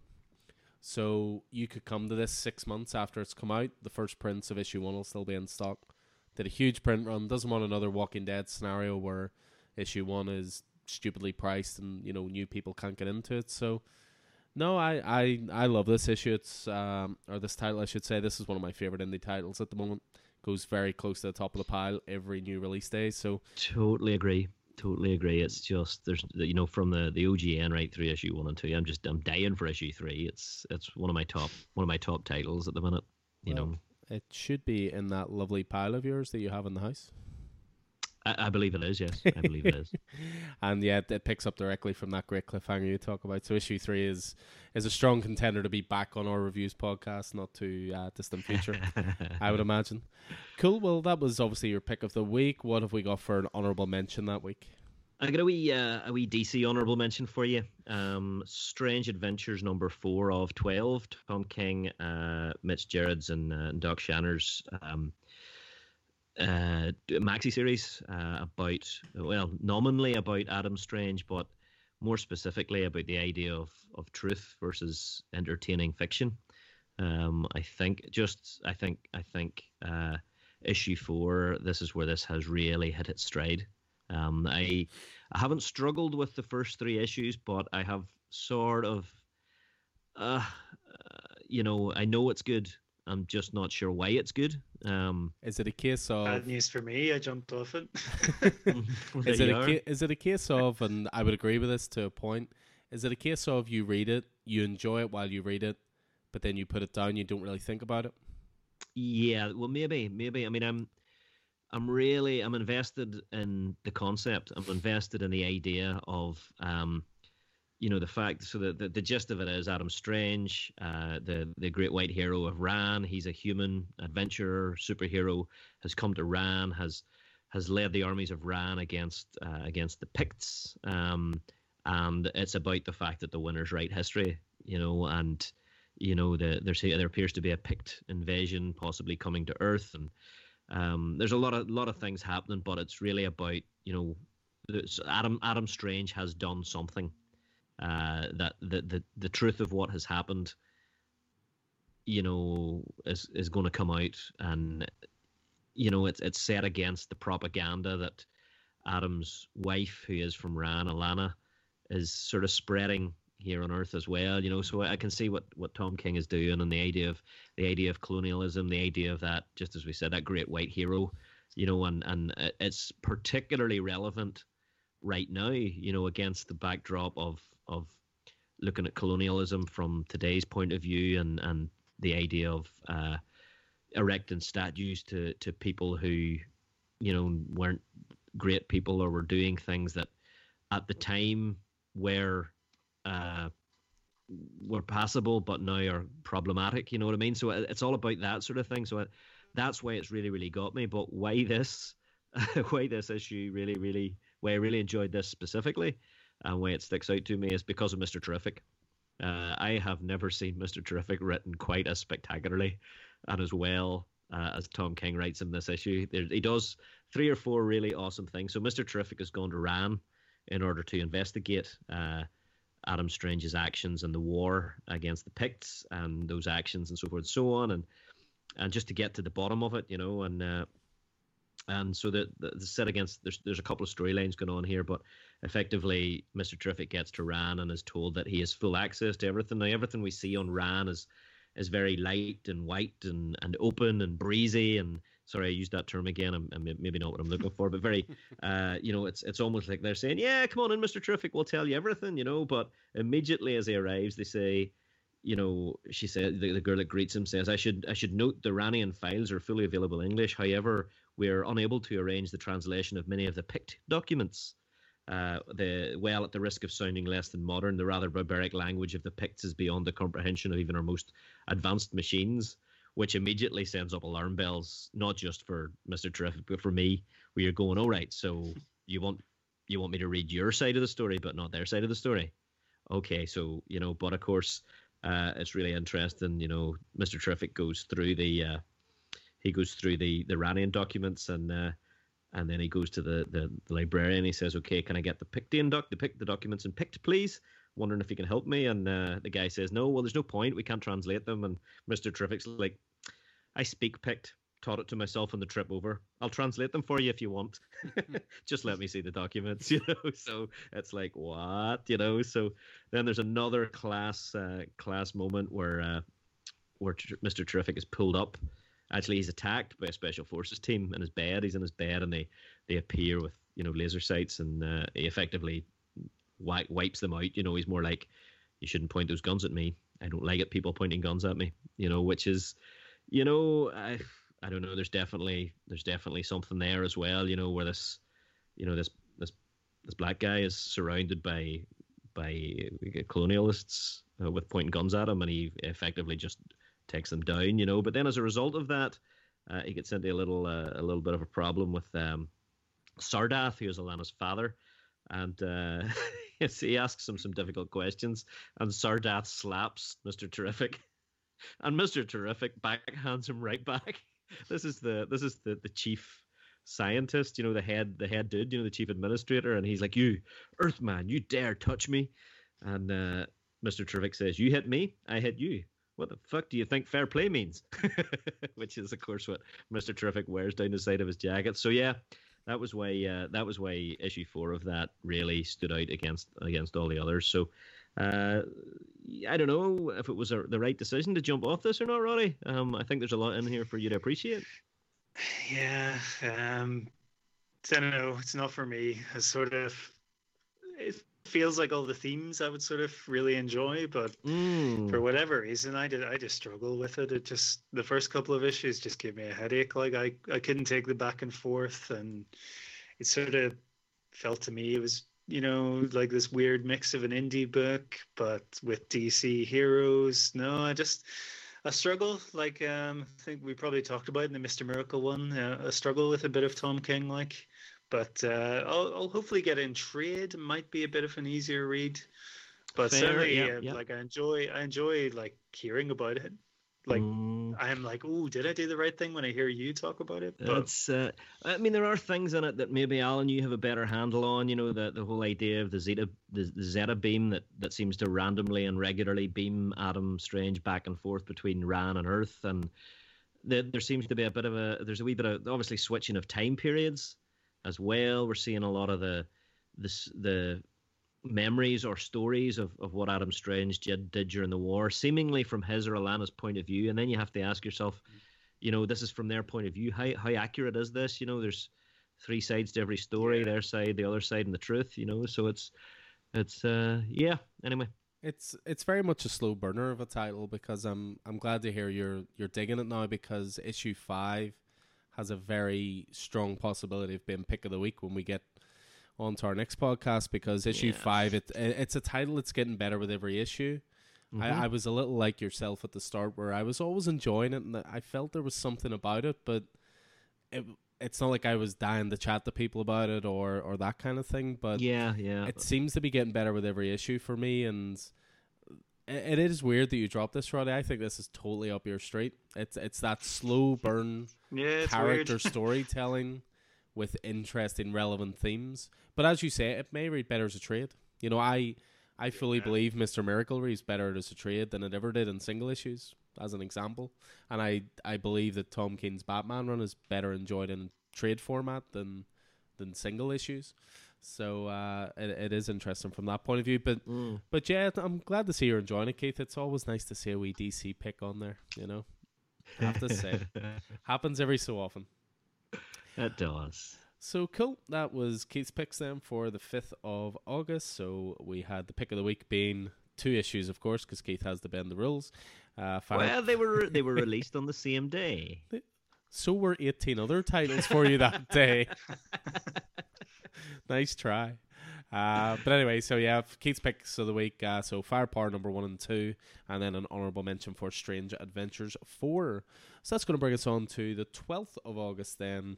So same format again. So for me, I have one indie and one Marvel for this week. For my pick of the week, you'll be none too surprised to hear it's a Tom Taylor written story. Uh, I promise this is the last mention of Tom Taylor this podcast. Well, probably. Uh, so this is Seven Secrets number one. So written by Tom Taylor, art by Daniele Di Nicuolo. So Seven Secrets is an original creator-owned story by Taylor. Obviously, he does a lot of his uh, big work uh, with the big two, but this is something creator-owned along with the artist uh, Daniele Di Nicuolo. Now that's an artist I'm not overly familiar with. Uh, I believe he's done some work for Mighty Morphin Power Rangers Pink, uh, Mirror's Edge is another one. But it's definitely a name I'll be keeping an eye out for the future. I mean, we always talk about following creators and, and work that you enjoy and seeing what they move on to next. It shouldn't be a surprise that this was a great issue. One, it is published by Boom Studios after all. Uh, they continue to knock it out of the park. You know, once and future, something is killing the children. You know, alienated. You know, the the list goes on and on. They're just knocking out of the park with new original titles all you really need to know about Seven Secrets going in, I, again, I don't want to spoil too much, but all you need to know is that it's about an order dedicated to keeping the Seven Secrets safe. And the Seven Secrets are essentially uh, secrets that could either reshape or destroy the world. So the members of this order, they're all highly skilled, they're highly trained, and they dedicate their lives just to this purpose. So it's essentially a noble life. It's uh, this is our our set purpose in life. Nothing else takes precedent. We are here to protect those seven secrets. We live, we die, we pass that on to someone else. The other critical thing there, Alan, is that is that the protectors of the secrets come in pairs. One is a protector and one is a carrier. Yep. Isn't that right? Um, yeah. And what happens when that protector and carrier fall in love, essentially. Mhm. So, you know, love is forbidden in this uh, scenario, but what happens, you know, if forbidden love occurs within the order and also that love leaves leads to the birth of a child. You know, with, with Seven Secrets, it's an interesting one. There are some structural similarities to a title that we enjoy and talk about a lot, uh, Saga. You know, it's forbidden love from two different sides that shouldn't exist. It's a child, the product of that love. Even the narration device is clearly the child talking about their parents, which is something used to great effect in in Saga. I did not pick that up. Well, I did not. I didn't pick up the. I, I picked up the, the the kid narrating. I picked up the Forbidden Love. I did not make the connection to Saga. Well done. But but this is the thing. I mean, it, the the reason for that I think is because it manages to feel fresh and new. You know, the structure may be similar, but the setting and mythology could not be more different. Obviously, Saga's set among the stars. Seven Secrets feels like a an old tale from years ago in long forgotten Italy or something like that. You know, it has a very European feel to it, which is one of the reasons I really dig this title as well. And and just like Saga with Fiona Staples being such a great artist on that, I think Di Nicuolo's work elevates this title even higher. You know, it's fast paced, it's action paced, it, it's almost manga esque in its um, in its art style.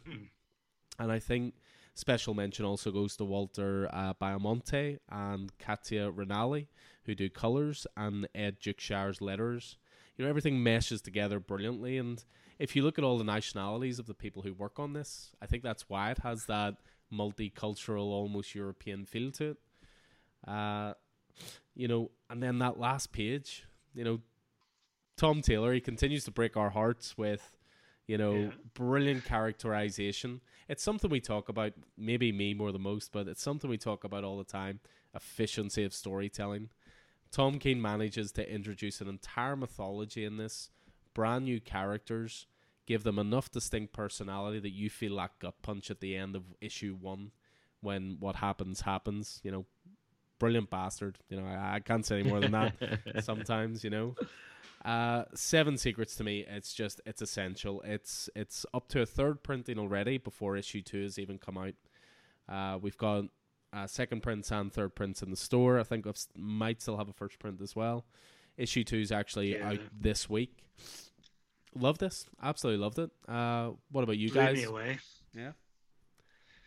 Utterly, I think you said it all. To be honest, I, I was kind of waiting to jump in there with the European vibe. Do you know- Damn it, he got me. Even when I was writing my notes about a European feel to it, I was like, Roddy will appreciate this note, you know. Oh yeah, yeah. Um, but yeah, definitely felt it felt uh, very multicultural. There was I got a bit of Bond in there, you know, kind of moved about. Um, got a really nice Matteo Scalera variant from yourselves, so I was pretty chuffed with that.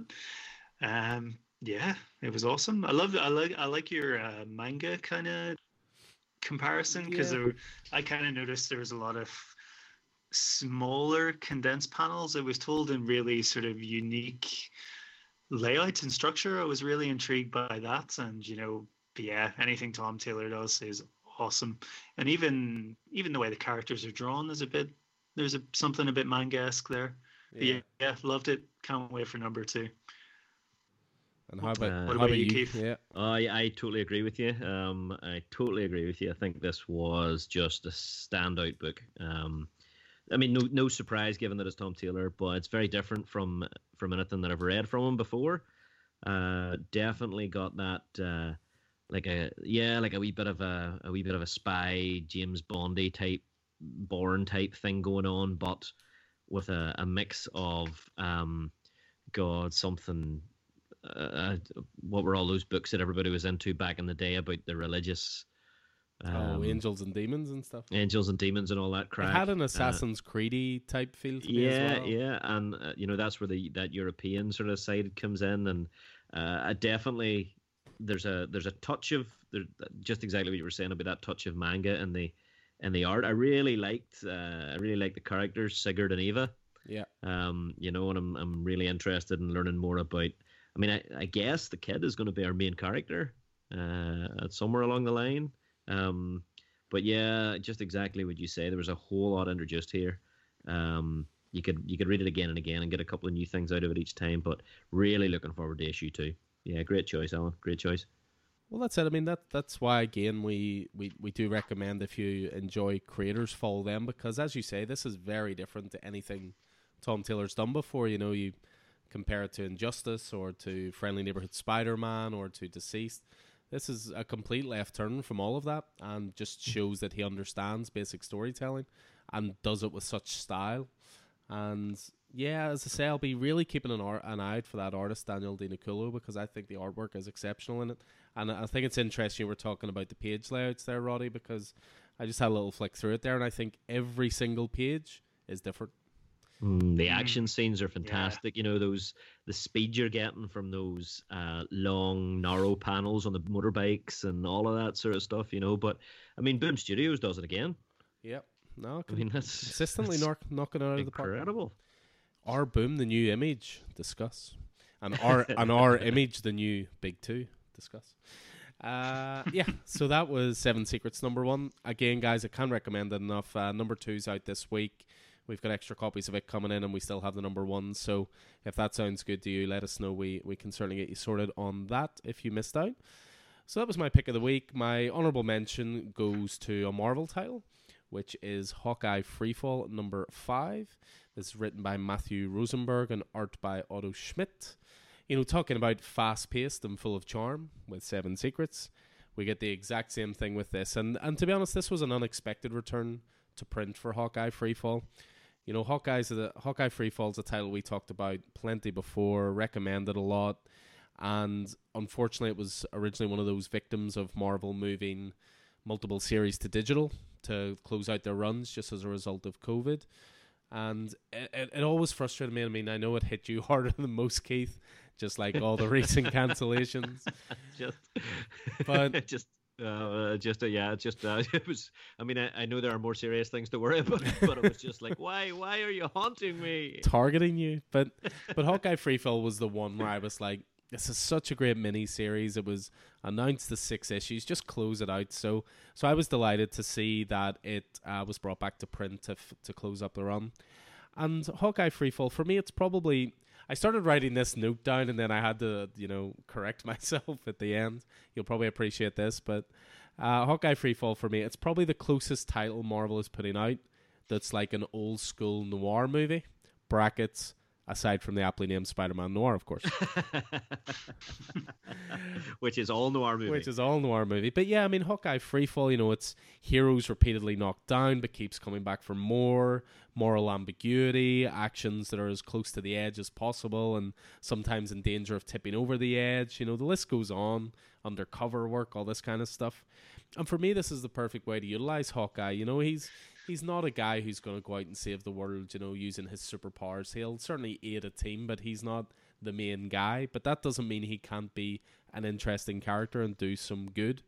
And you've got this noirish type setup, but also because it's Matthew Rosenberg, there's always heart and humor to it as well.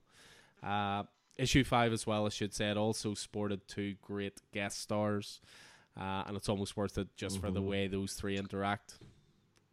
Uh, I think you're I think you're short selling Hawkeye there a wee bit on. Um, he's one of my favorite Marvel characters, as you might expect. Um, and uh, he, I mean, he's he, he he does his thing. Don't forget, Hawkeye was was trained in combat and tactics by by Cap. You know, he's uh, he may not have a have a, a massive power set or anything like that, but uh, I mean, he's you know he's he's always up there, you know, shoulder to shoulder with gods and futurists and super soldiers, you know, and there's a reason for that, uh, for sure. So uh, he's he's saved the world once or twice himself.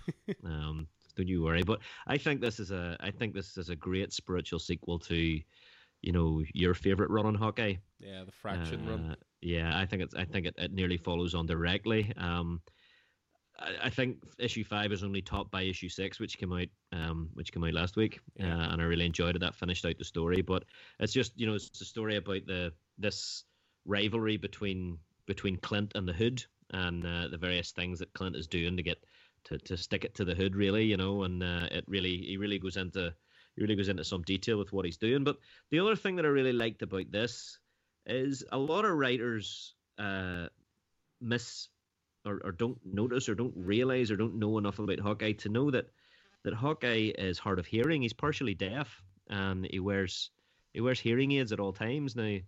Uh, you know, it's. It's just, and that has an impact on the story, and it's nice. To, it's just nice to see that. I think, um, you know, it's it, Rosenberg has done his has done his research, uh, but yeah, just great, great book. Love it, love it. Were you on this, Roddy? Confession time. So when it got cancelled, well, not cancelled, but when they they said they weren't bringing it back, may have stuck some issues up on eBay, but I did read and pay for five and six digitally. So I think I'm gonna get the graphic novel just to kind of be like smooth it over. But uh, I didn't think it was coming back, so I was kind of like annoyed at them. So I was just like, ah, get away. Now it makes but, sense. Um, yeah, like now it makes sense five. why we have extra it issues of five and six in store. It all makes sense now, Roddy. just sitting there. Uh, if only someone will get them. But yeah, um, it was five and five and six are both great. Um, I I really enjoyed them, but when yeah, I was pretty gutted when I heard they were bringing it back. Mm. Uh, just, the, uh, the co- one of those ones. The complete opposite reaction to me and Keith. Oh, I was pretty gutted when I heard it was coming back. Keith and I were like, "Yes, it's coming back! Fantastic!" just that that twinge of guilt. I was like, "Oh no."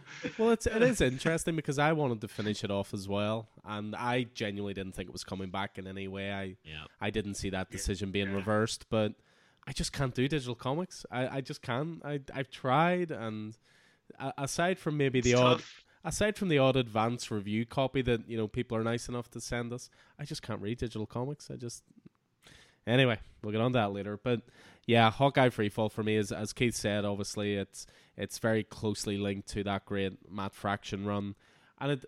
I suppose maybe I am selling Hawkeye short, but I suppose what I would say is if someone came to me and said, "What's a really good Hawkeye story?" These are the ones I would go for from my experience, rather than those other big world building team up stories, that kind of thing. But maybe that's more to do with my knowledge of the character than anything. But these two runs and Hawkeye Freefall especially, I think this will make an awesome trade when it comes out. So great stuff. Um, yeah, so those were my two choices for the 12th of August. Uh, as I say, Seven Secrets number one is pick of the week, and Hawkeye Freefall 5 as my honourable mention. So, how about yourself, Roddy? What did 12th of August hold for you? All right. 12th of August had issue two of The Amazing Spider Man Sins Rising story arc, which is issue number 46 of Nick Spencer and various artists' Amazing Spider Man run. Oh my God, I'm loving this series. So we've basically got Nick Spencer uh, is the writer.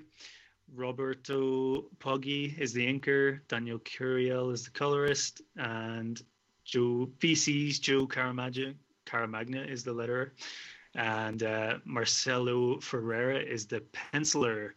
And boy, oh boy, imagine this is just what I kind of thought when I was reading it because Mark Bagley did the first one. Mm-hmm. Um, imagine somebody comes to you and it's like, "Oh, here, can you fill in my shift?" And it's like, you know, you you don't when you fill in a shift, you're just you're just there. You're a body to make it up. But oh my god, Ferreira, it just this is a guy to look out for. The amount of stunning work he does in this book, I am I am excited to see where his career goes. Um, how he depicts the Sin Eater and the carnage involved in this book, it's absolutely phenomenal. He brings he draws the Sin Eater as a serious threat um, and there's so much going on. Every panel seems to be like an action sequence in this book. Mm-hmm. I really just was blown away by it. Um, second issue where things are sort of taking hold, and we see where it's we see where a lot of things are going. It concerns uh, last issue Spider-Man. He the Sin Eater appeared uh, from nowhere, sort of brought back to life and set loose from hell, wasn't he? And he sort of, um, I think it says he's leveled up from the lunatic cop he once was, and yeah. now he's basically trying to take over uh, New York, and he's he's sort of winning the appeal of the the New Yorkers, that's much to Spider-Man's chagrin.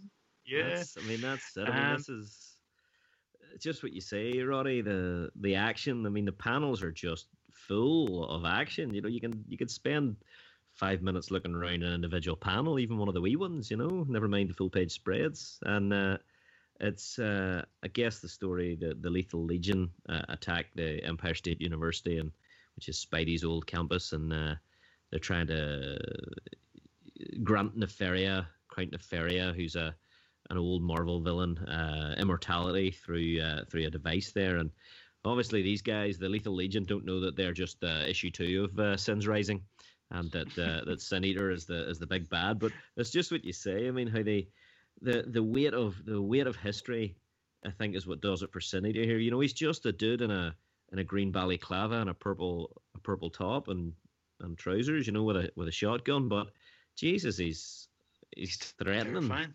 Yeah, he's yeah, absolutely terrifying. It's the combination of what they've done, and it's it's this is Nick Spencer's run through and through. It's just uh, like resurrecting all these classic characters and you know these deep cuts and just making them tying them in it's tying that history that amazing history that spider-man has and just putting it into this run which has been spectacular like you know it's, it's, it's, it's uh, spider-man fun it's uh, yeah um, i mean yeah, um, that just continued darkness roddy you know the fact that that you know again i'm just amazed at the just this the flip the switch has flipped Tom just from light to dark. Yeah, yeah, for sure. it's um. So the the only thing I was kind of interested in that I've seen a few reviews be like, oh, but what about Kindred? Where where does that fit into it? So uh, I'm interested to see where it goes. But this well, this has been like an incredible tapestry so far. So we'll see. We'll get through this, and then we'll see where it goes. They, uh, I mean, I guess that that tapestry is fairly complete in that Kindred is has granted uh, Sin Eater the power that he has.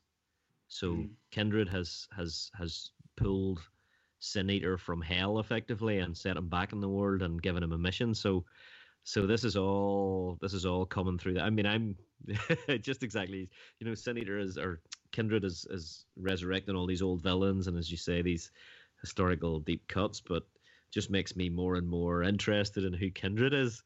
You know, mm-hmm. uh, despite the fact his presence is felt, if not seen, and it's just, you know, that um, that scene, Roddy, where uh, you know the the Sin Eater takes down the Lethal Legion with his shotgun, and of course he's he's stealing their powers and and and and, and leaving their guilt, you know, and and maximizing that is what he's doing. He's not killing them, but but the the the bystanders think he is, and they're clapping for him, you know, because yeah, he's ending the lives of these villain. That's you know, there's there's definitely a social commentary in there somewhere.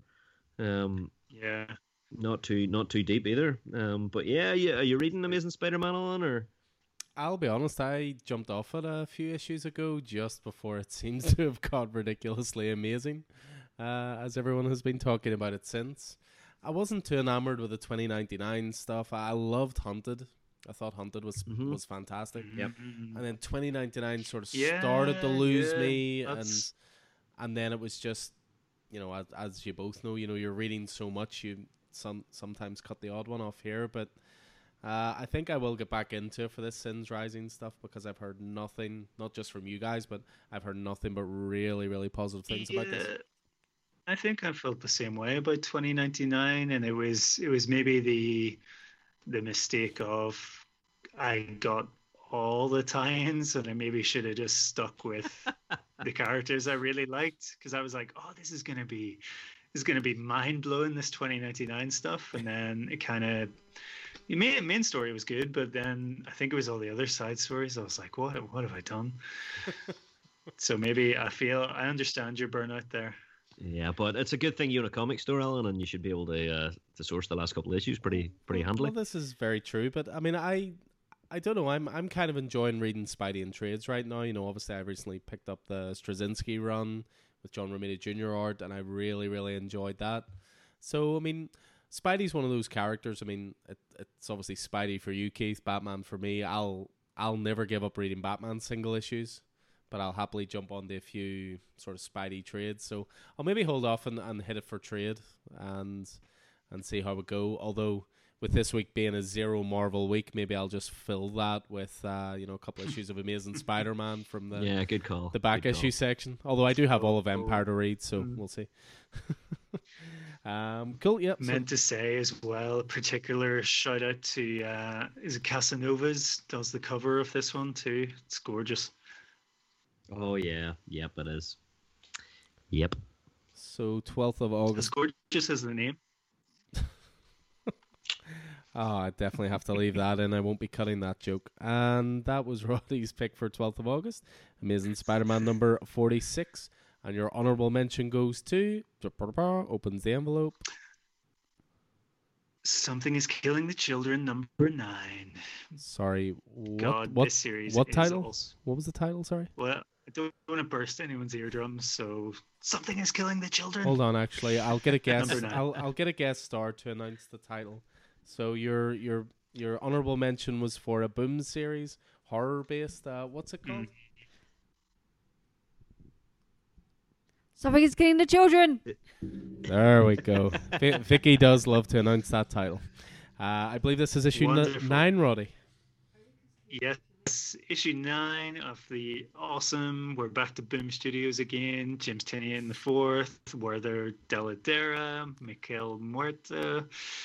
Um, yeah, this is awesome, and there's a lot of backstory in this one. This this was um, the origin issue, wasn't it? Uh, this was yeah, the Erica Slaughter origin, yeah. Blew me Great away. Stuff. Erica Slaughter origin, new hero's journey. Just like she share, is it she shares the backstory with um, was it James to to mm-hmm. sort of mm-hmm. help help beat the monsters almost. Um, and it was just it was gorgeous to see.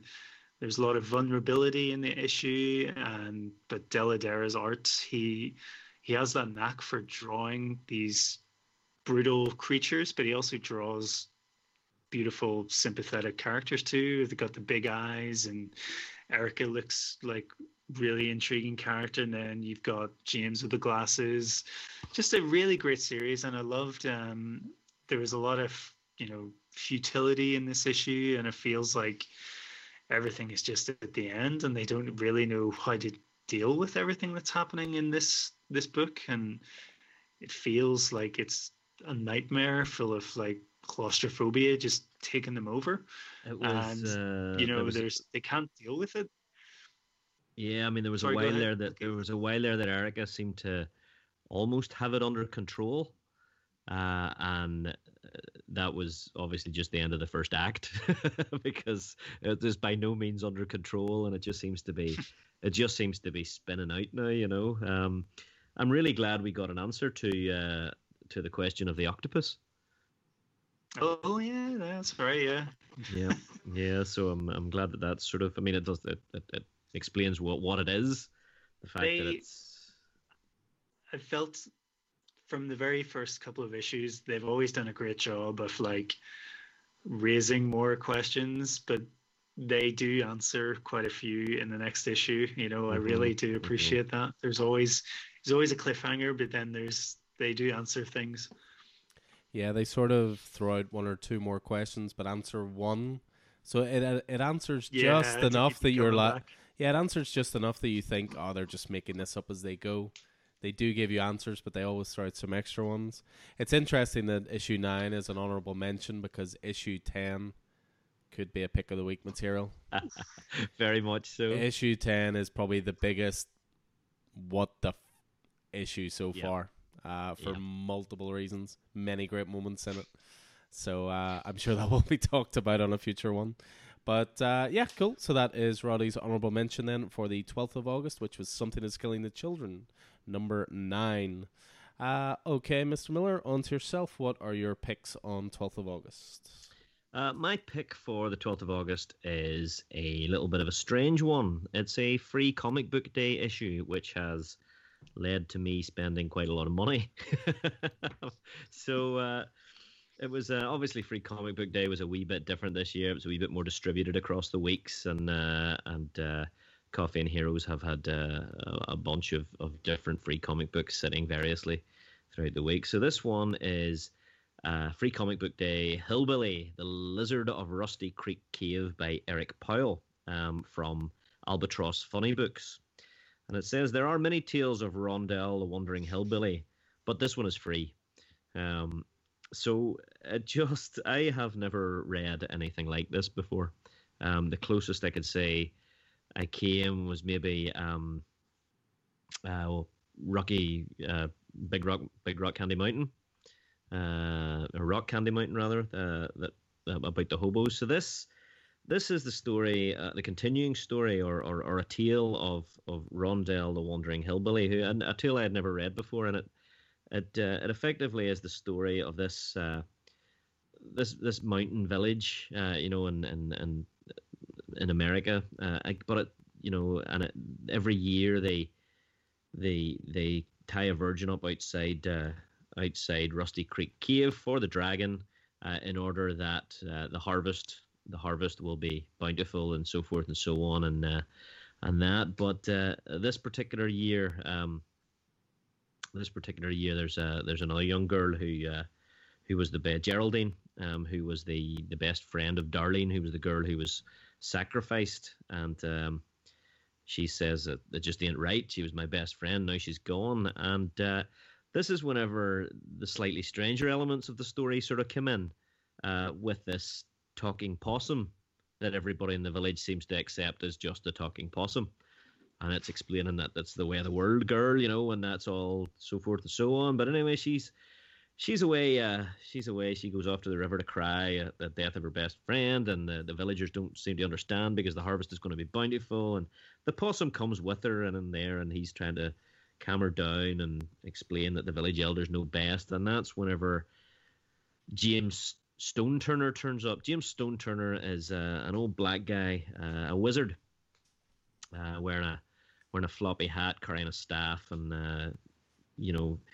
So what you're sort of getting by this stage, sort of the, the art is very much sepia toned and black and white. There's a real, you know, there's a real mythical element to this, a real fairy tale sort of a sort of a feel to it with this talking possum and this wizard turning up. And anyway, the wizard says, Geraldine, you know, I'm the wizard, James Stone Turner. Uh, what's your situation? Be quick, as I'm on an errand uh, of my own and can't dally. And she says, the village is under the sway of a serpent, and uh, a right fierce one at that. And they offer up one of the younguns every year, annually, and and they won't lift a finger to stop it. And you know, the James Stone says he will says, listen, uh, you go on up the cleft, up this here cleft in the valley until you come to a tall mountain with a forked peak atop it. You can't miss it. Now you climb up that mountain on the westerly side, and up there you'll find a man by the name of Rondel. And the, the possum says, Rondel, the tear stained wonder, wielder of the devil's cleaver. You know, the possum says, note, the possum says. Um, so anyway, she goes off to find Rondel, and uh, he's uh, he's this this bearded uh, bearded hillbilly, and he's uh, he's he's sitting outside his cabin beside a, what appears to be a dragon skull, and uh, she uh, entreaties him anyway, and uh, he goes and gears up and uh, with his with his devil's cleaver, and uh, which appears to be a, a cleaver that that came from hell itself, and uh, the only person apart from himself who can wield it is. Uh, is the devil himself, and it can cut through anything, sort of thing. So, anyway, uh, on the way, they uh, they encounter Gary the troll, who is Rondel's nearest neighbor. Uh, it seems that Gary the troll uh, has at some stage stolen a pie from from Rondel's Rondel's window, and as a result, Rondel chopped off his hand, and now now Gary uh, has gone to get his cousin Cecil, who's a much bigger troll. Uh, that doesn't end well um, at all, and eventually they get to the they get to the serpent's hole, the the dragon's hole, and uh, and the adventure continues continues from there, and a real a real folk uh, sort of lessons learned, uh, and uh, sort of a way it's uh, it's it's so good. Um, I've never read any of Eric Powell's stuff before. I understand that uh, he is uh, the writer, uh, the creator of the Goon. Um, uh, isn't that correct, Alan? Yeah, The Goon's something I very much enjoy, but I've never actually read any of uh, Hillbilly, so I must do something about that. Um, so it's just it's just the writing is phenomenal. The the art is unbelievable, Roddy. Um, I think I think you'd really you'd really love it. Uh, and it's it just it Yeah. exists. You know, it exists in this place somewhere between reality and and fantasy. You know, uh, that just the, place that just in that place that stories come from. You know. Uh, that Mhm. fairy tales come from, and uh, and it just you know whenever it finishes, it says there are many tales of Rondel the Wandering Hillbilly. This is but one, you know. So uh, so I immediately got on to Alan and said, so obviously it's a free comic book day issue, so the idea is to let you know what else is out there. There are four volumes of uh, of the adventures of Rondel the the Wandering Hillbilly, and I have now ordered all four. Uh, volume one to three, and then uh, volume four, Red Eyed Witchery from Beyond. And I am on the lookout this fall, as the little goblin in the corner says, for the three issue miniseries Hillbilly: The Twisted Deals of Twelve Toe Maggie. Now, I understand that has now been re uh, that has now been retitled The Twisted Treason of Twelve Toe Maggie. Um, but uh, yeah, I just I just loved this. I absolutely loved it. So Free Comic Book Day has worked its magic on you. Pick up a free comic, and you're suddenly buying four volumes. Yeah, exactly, exactly. I am I'm what this was made for. But I'm so glad I discovered this. Uh, I just So that's I think that's a really cool feeling. Like you can still do that in the modern the modern day. You can still find something you have no real concept or knowledge of and just dive headfirst into it. It's great. Yeah, I mean, there's there's something about that that hobo, the romanticism of that hobo, that wandering life that I that really appeals to me. I watched uh, Oh Brother, Where Art Thou again for probably the fiftieth time this week. Ah, Uh, you know, and, and what a, that- film. yeah, I mean, to some to some degree, this this book exists in that same space. If you know what I mean. You know Mm. that that that that space that just doesn't. But yeah, really, really enjoyable. Um, so I'll uh, if you haven't got a hold of this or if you can't get a hold of it, Roddy, I'll uh, I'll certainly fire it to you. Was it was it called the Lizard of Rusty Creek or Lusty Creek Cave? Uh, it it it says on the cover Rusty Creek Cave, uh, but I think I think in the There's a tremendous typo in our uh, notes. Well, I'm just looking through the story. Rusty. Could be Rusty Creek or Lusty, yeah. Anyway, yeah, it, it's, I think it's Rusty Creek Cave. Yep. There Although. Lusty Creek Cave sounds interesting as well. So, yeah, it's uh, it's it's always good as well. I mean, obviously we talk a lot about new titles that come out this week and so forth. So it's it's always really cool to see that a free comic book day issue is, you know, enjoyed enough to be a, a pick of the week. What was your honorable mention for this week then?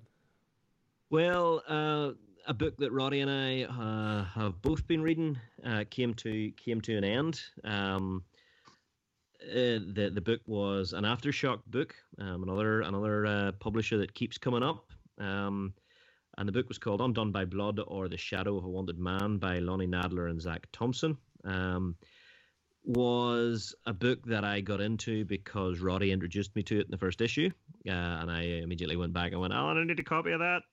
Um, so uh, issue four and five come out in the same day, if I recall. Uh, one was delayed, and uh, so it, it the, the story is. Were I you guess- undone by Diamond there? I think we were undone by Diamond. Yeah, absolutely. The story is is a story. Uh, it's it's set in the the two part story. The first part is set in the in the seventies, and it's very much a revenge tale. And then the backdrop of the story is the the penny the penny the dime novel that uh, that Ethel, who is the the hero of the story, or certainly the protagonist of the story, is reading. Uh, which is a, a cowboy book about uh, a cowboy called Solomon Eaton. Saul Eaton, who himself is on a, a mission of a mission of revenge, and I guess to the the, the crux of it is that um, Ethel has returned to, to this town and, and down in Arizona, which you know is that it, the seventies. It definitely has that dirty uh, seventies revenge, um, you know, death wish sort of feel about it. Um, Mm.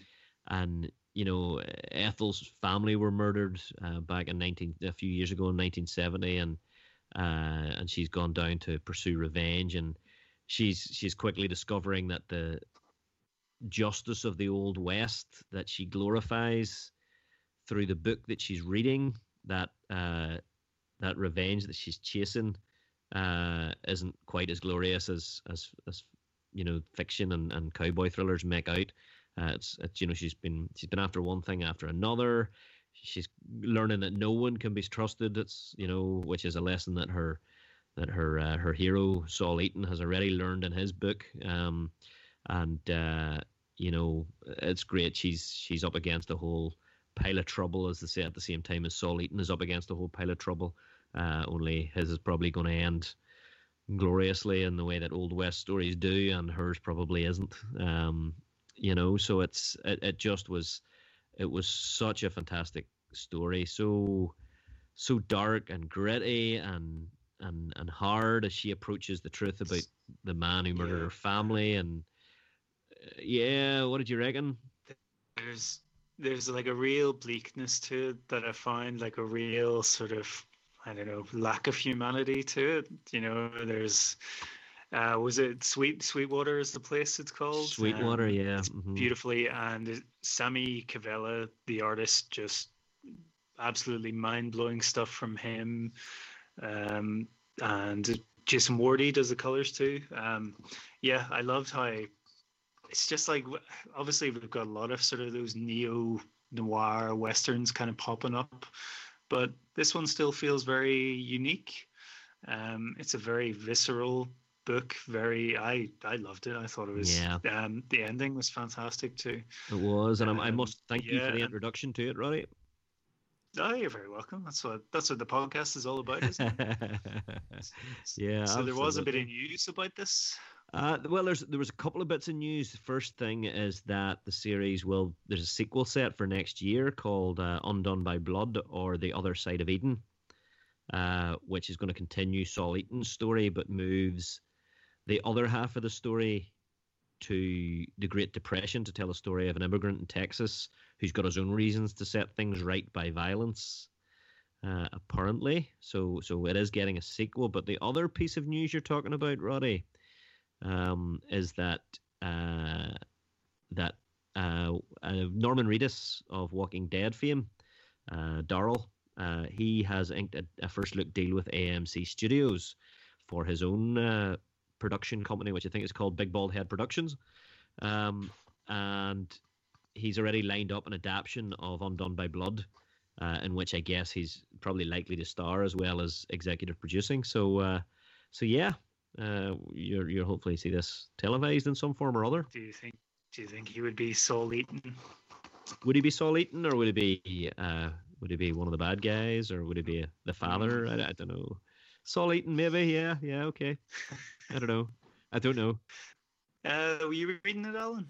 No, I haven't. It's it's another one of those aftershock ones that aftershock titles can sometimes be hard to get once they've been out for sort of a couple of weeks or a month. You know, aftershock, like a lot of indie ones, they don't tend to do a lot of sort of second printings and third printings and so forth. So it's one that I do have pre-ordered for trades for the store, but also one for myself because I know you two speak very highly of it. So I will definitely jump on to it a little later than Um, expected. I'll certainly, uh, I'm certainly willing to to loan you those issues, Alan, for sure. Um, what did you think of, of Ethel as a as a protagonist, Roddy?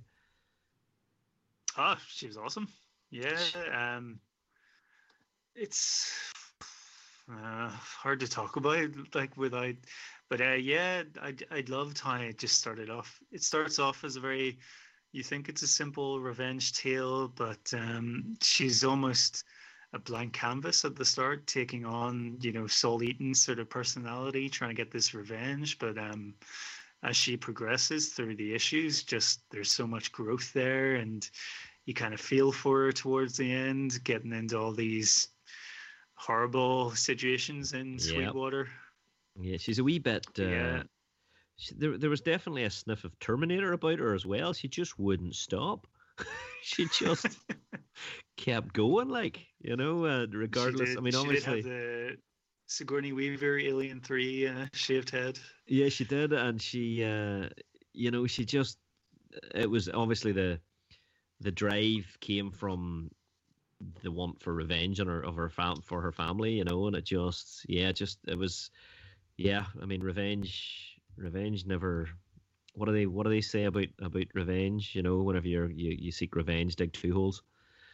You know, definitely definitely had that uh, definitely had that had that feel about it, didn't it? Mhm. Oh yeah. Yeah. Yeah, I'll, as I say, I'll definitely jump onto it when it hits trade. You know, the last time you guys highly recommended something that I wasn't reading was Conan, so I think I can trust your combined opinion on this. So, uh, yeah, cool. So that was Keith once again flouting the rules and picking two issues for his uh, honourable mention. No, no, no, no. Wasn't his fault this time. I'm gonna stick up for him. So that Thanks, was uh, Undone by Blood number four and five as the honourable mention for 12th of August. So that brings us on to the third week in August. I hope you're still with us at this point because there's so much good stuff still to come on ahead. 19th of August was another great release week. There was a title this week that I read that became my pick of the week that I just kept saying to these guys over and over Have you read it yet? Have you read it yet? Have you read it yet? and that was my pick of the week, and that was Once and Future number ten.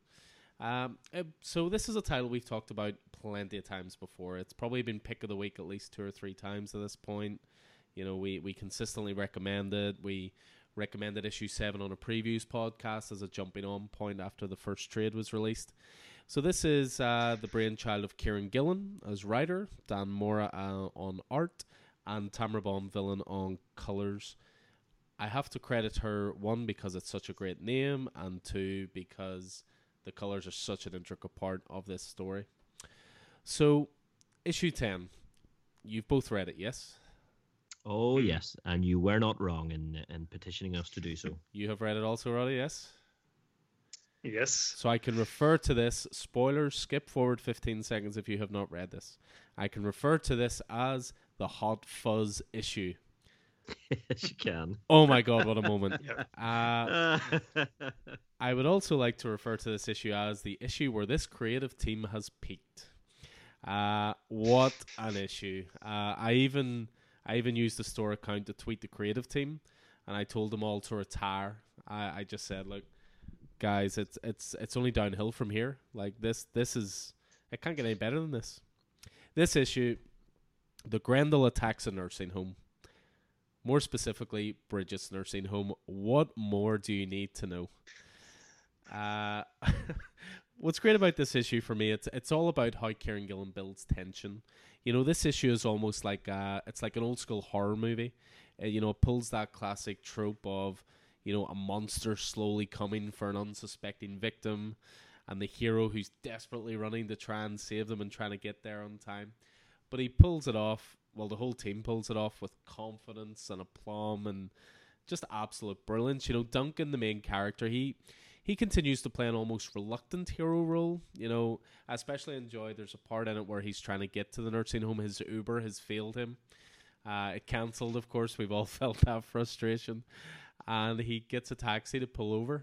And the taxi driver's like, No, I can't take you there. That's too far out of my way. Uh, oh, my wife will kill me if I don't come home. And Duncan sort of goes, Oh, God, I'm learning. And then he pulls a gun on him and says, You got to get out of the car. I need your car.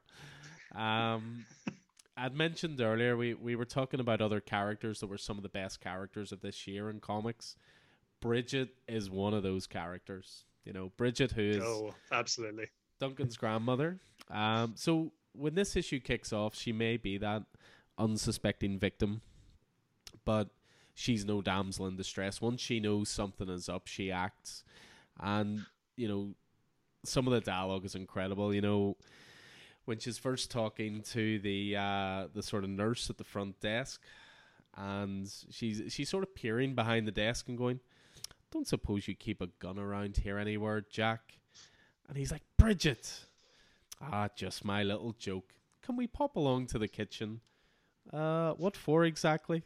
A snack." Oh, you sweet worrying thing. The excursion just left me peckish. I missed dinner. Do you think I'm looking around for a nice big knife or something? Uh, I'll fix you a sandwich. Just let me answer this, and bang, and then the Grendel attacks.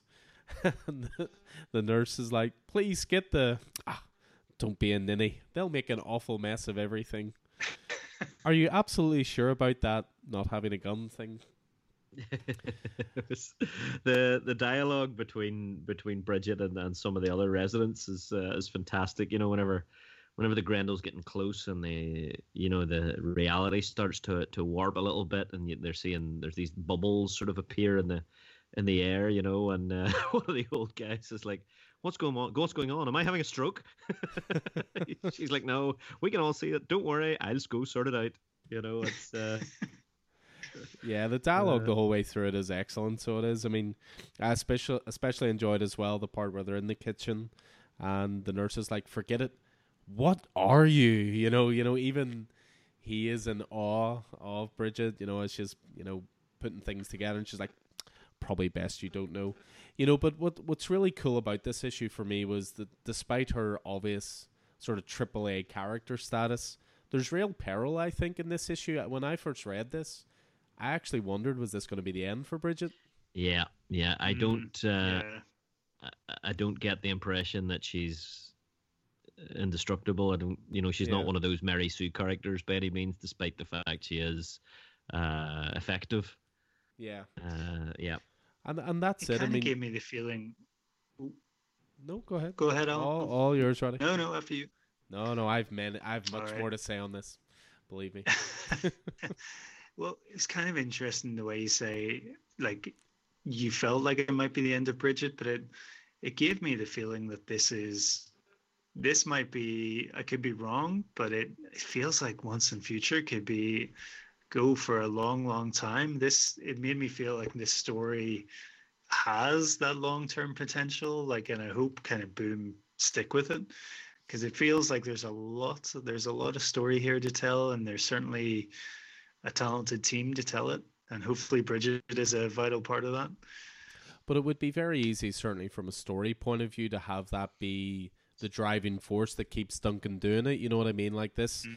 this mm-hmm. second arc began with his almost annoyance at his grandmother, and he, you know, pushed himself away from her. But then when she's in peril, he comes back to her. But you know, I, I hate to say it, but it could be a motivating factor for him moving forward of honoring her legacy. Yeah. And I really don't want that to happen because I don't want her to be out of the comic or out of the story. But I really felt with this issue, and it's you know, it's a testament to great writing, perfect pacing, stellar art and colors.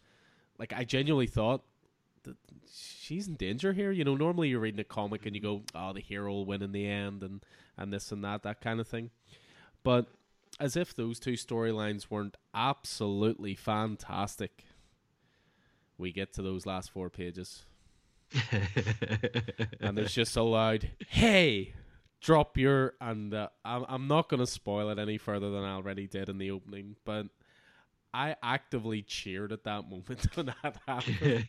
I just thought that was so clever, so meta, fit the story perfectly of this sleepy retirement home of these are the people who would turn up. Oh, incredible! You know we we, we recommend Once and Future all the time, and we will continue to do so until everyone experiences how good this is.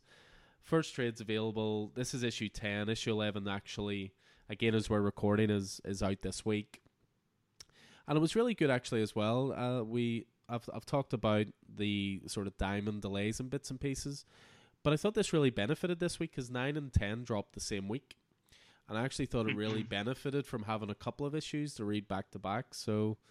Uh, if if you're not on Once and Future, get on it. It is it, again, it's one of the best indie titles uh, being released at the moment. And once again, I go from Seven Secrets with Boom to Once and Future at Boom. You know, they're absolutely killing it at the moment. Yeah, with a wee with a wee stop off in something is killing the children by Boom. Indeed. uh, so yeah, Once and Future. All three of us are reading it. Have been from the beginning. It's it's a pretty big pull at the store, and to be honest, we've recently sourced a few different uh, early issues for people because people are starting to get into it and you know, I was saying how Aftershock don't really do second printings. Boom have no problem with it. You know, Seven Secrets number one was back to a third print. Once and Future one, I think's at a sixth print. Uh, so people are clearly enjoying it and going back and so forth. So, yeah, absolutely adored that. That was Once and Future number ten, which will bring you then to my uh, honorable mention for this month or for this week. And I went again with another indie title, but this is from a more of an emerging indie label called AWA. Again, we've talked about this label a few times. I kind of feel like this is a title that needs a little bit more attention. So my honorable mention is for Hotel number four. This was number four of a four issue miniseries. So this is written by John Lees. Uh, I've talked before about Sink, big fan of that. The artist on this is Dalibor Talajić and Lee Lockridge on colors. You know, again, as I say, I think this needs a bit more attention brought to it. This is a horror title, horror anthology title, and it reads like a cross of Psycho, The Shining, and Rosemary's Baby. Uh, as I was saying, any of our listeners will be aware of my love for Sink. It's a dark and grimy Scottish set horror title from John Lees. And to be honest, it was him that brought me to AWA. I know we talked obviously about Year Zero being a big one that you know, brought us across from Benjamin Percy. And there was the Resistance with J. Michael Straczynski. But Hotel was the first one that piqued my interest because of Sink. And it's an anthology horror series. It's set at the Pierrot Courts Hotel. And each issue deals with a different character who is spending the night for their own individual reasons, but their fates are sort of destined to intertwine. Issue four, uh, it involves a, a father who brings his possessed son to this out of the way hotel so that a priest can perform an exorcism. But the thing about it is, is as evil as the demon is inside the kid, and it is very, very real, uh, it's nothing compared to the evil that lurks within the walls of the hotel. Just splendidly wicked tale. You know, it's this is the final issue of the mini series. The trade's on the way soon. AWA are going to be doing sort of following the image model of releasing the first trades for that ten dollar price point so they're a bit cheaper to pick up and get mm-hmm. into. Obviously, Year Zero has already been announced for a Volume Two. I desperately hope this gets announced for a Volume Two as well because this this is a setup and a scenario, this out of the way motel with this ancient evil in it that you can just tell one off stories. It's just set up for more volumes. So really, really loving it. I'm pretty sure neither of you guys are, are on this, but I really recommend hitting that trade up when it hits. We will be. It is Sounds good. Yeah, love a lovely anthology. Double time that is horror. Yeah, sounds right up my alley. Yeah, it's like it's sort of like seventies horror as well. You know, it's things like The Exorcist and The Shining and Rosemary Baby. It's very old school horror rather than sort of jump horror. It's more the horror that gets under your skin a little bit. And uh, Mhm. yeah, I've I've just really really been digging it. There's a few guys in store have been reading it, and you know they they seem to share my opinion on it. They've really dug it as well. So definitely once it hits trade, we'll be pushing that quite a bit as well. So. Uh, yeah, so that is pretty much me for the 19th of August. Once and Future 10 pick of the week. And hotel number 4, honorable mention. What about yourself, Roddy? 19th of August. What do you got? Hmm. Yeah, it was pretty pretty decent sized week for me. Uh, but there was one that really really stood out, and that was GI Joe number seven by Paul Allor, the writer. Chris Evenhuis is the artist. Colors Brittany Peer, and the letters by Neil Uyetake. Um, it was a series, definitely like a mixed series. I know we've kind of talked about how I wasn't so sure about it at the start. I thought this this was an absolutely cracking issue.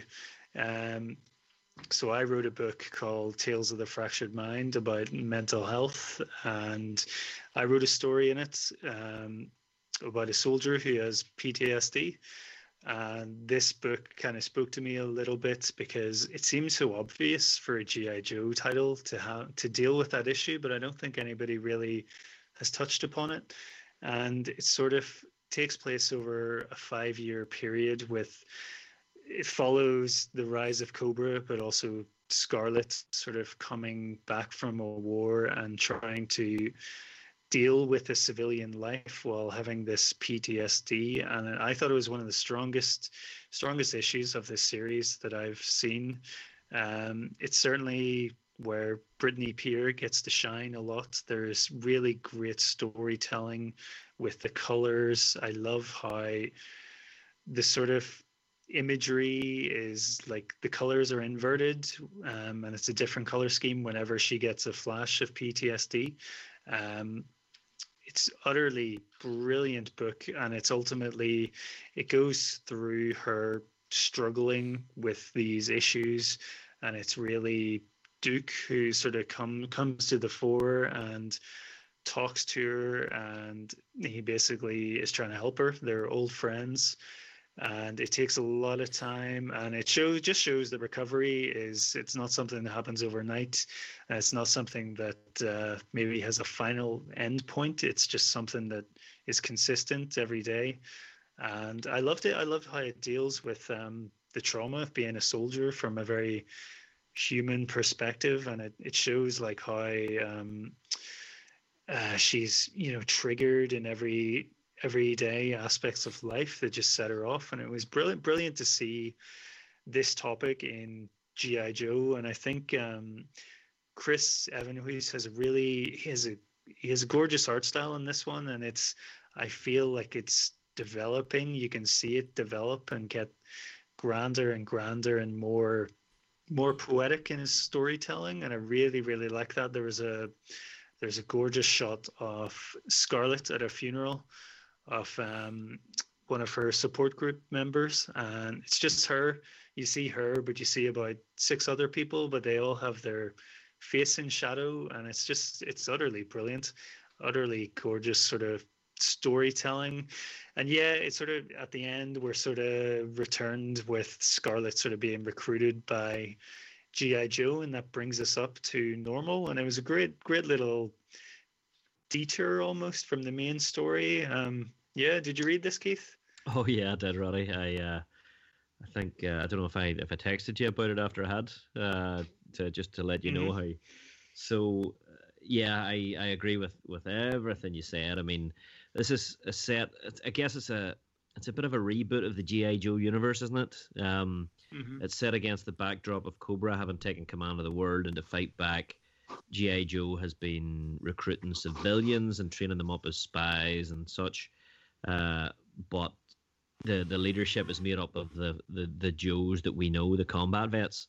Um, you know, and one of those was Duke, who you know we're seven issues in, so I don't think it's too much of a spoiler to say that we we lost Duke in the first issue, uh, which was a real surprise. Um, and Scarlett was the other. So this this was a welcome return of Duke as well, you know, in the flashbacks because this obviously Mm. is Mm. is set five years before the current series, and yeah, I just think that that handling of this issue, you know, the idea of the P- PTSD and the the, the, the mental health issues that, that accompany that. Um, was just really sensitively done, and you know she she's a soldier. She was a soldier. She is a soldier. All she wants to do is get get back into the action, and she know Duke Duke has had to deal with this himself, but he's he's back. He's already you know five years previous. He's already at working on investigating what's going on with Cobra, and she knows this, and he's keeping her up to date in this, and she's just dying to get back in, but he's not going to let her back in until her head's on straight. However long that however long that takes, you know, and uh, and then you know the, against the backdrop of those other characters in her uh, in her self help sessions, you know, in her group sessions, um, which of course reminded me of uh, you know Falcon sessions that Steve dropped into in the Avengers movie, you know, uh, those those those se- and then those same sessions, those same sessions that Steve was leading after Falcon had disappeared um, in the in the uh, in the snap. Um, but yeah, and that idea of military identity and giving up military identity to become a civilian, uh, and just uh, it's as you say, the things that, that trigger her and the things that that trigger those. You know, your guy, he's he's just obsessed with the the soda pop situation. You know, he says I'm out of circulation for a year and I come back and there are like twelve different kinds of every soda. Who the hell needs all that? You know, and it's just that. You know, why is it a problem? You know, it's it's. Uh, I I just thought it was incredible.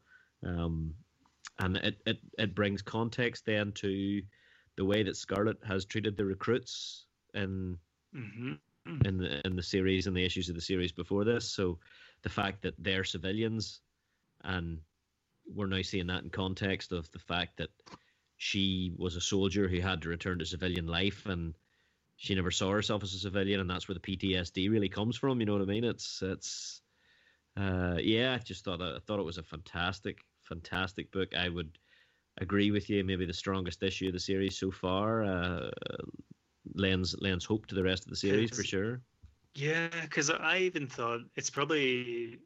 I think you could just read it on its own and just you could still be made up by it. You would know everything. It would still be just as affecting. And I think it's almost. I did see the other day. It's a testament to the quality of it. It's. I think it's gone to a second printing, which I'm Yeah. not too sure many of the other issues have done.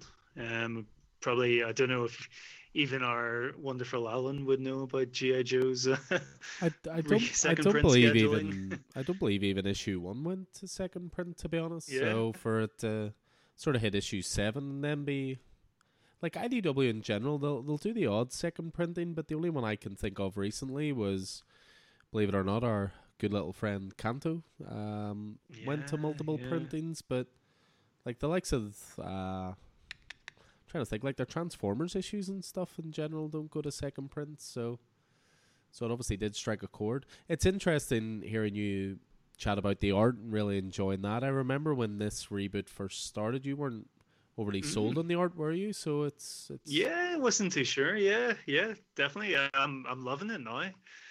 I wasn't sure. I'm like, oh, is this right for GI Joe? But I think um, it's stunning. Really is. And this, I think they they're doing it really really well. And this this issue was certainly very. It was very muted, but it was also very beautiful, and it was had a lot to say, which I really enjoyed as well. And certainly, you know, maybe that is the place for a GI Joe comic, but you don't often see it. So yeah, I was re- I was really really blown away by it. Nice, cool. So pick of the week then is GI Joe number seven.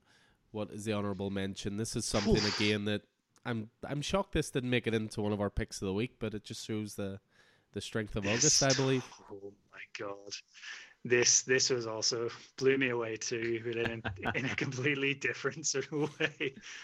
Um, so yeah, we're we're jumping to something completely different, which is Thor number six by Donny Cates, Nic Klein, and here there he is again, Matt Wilson.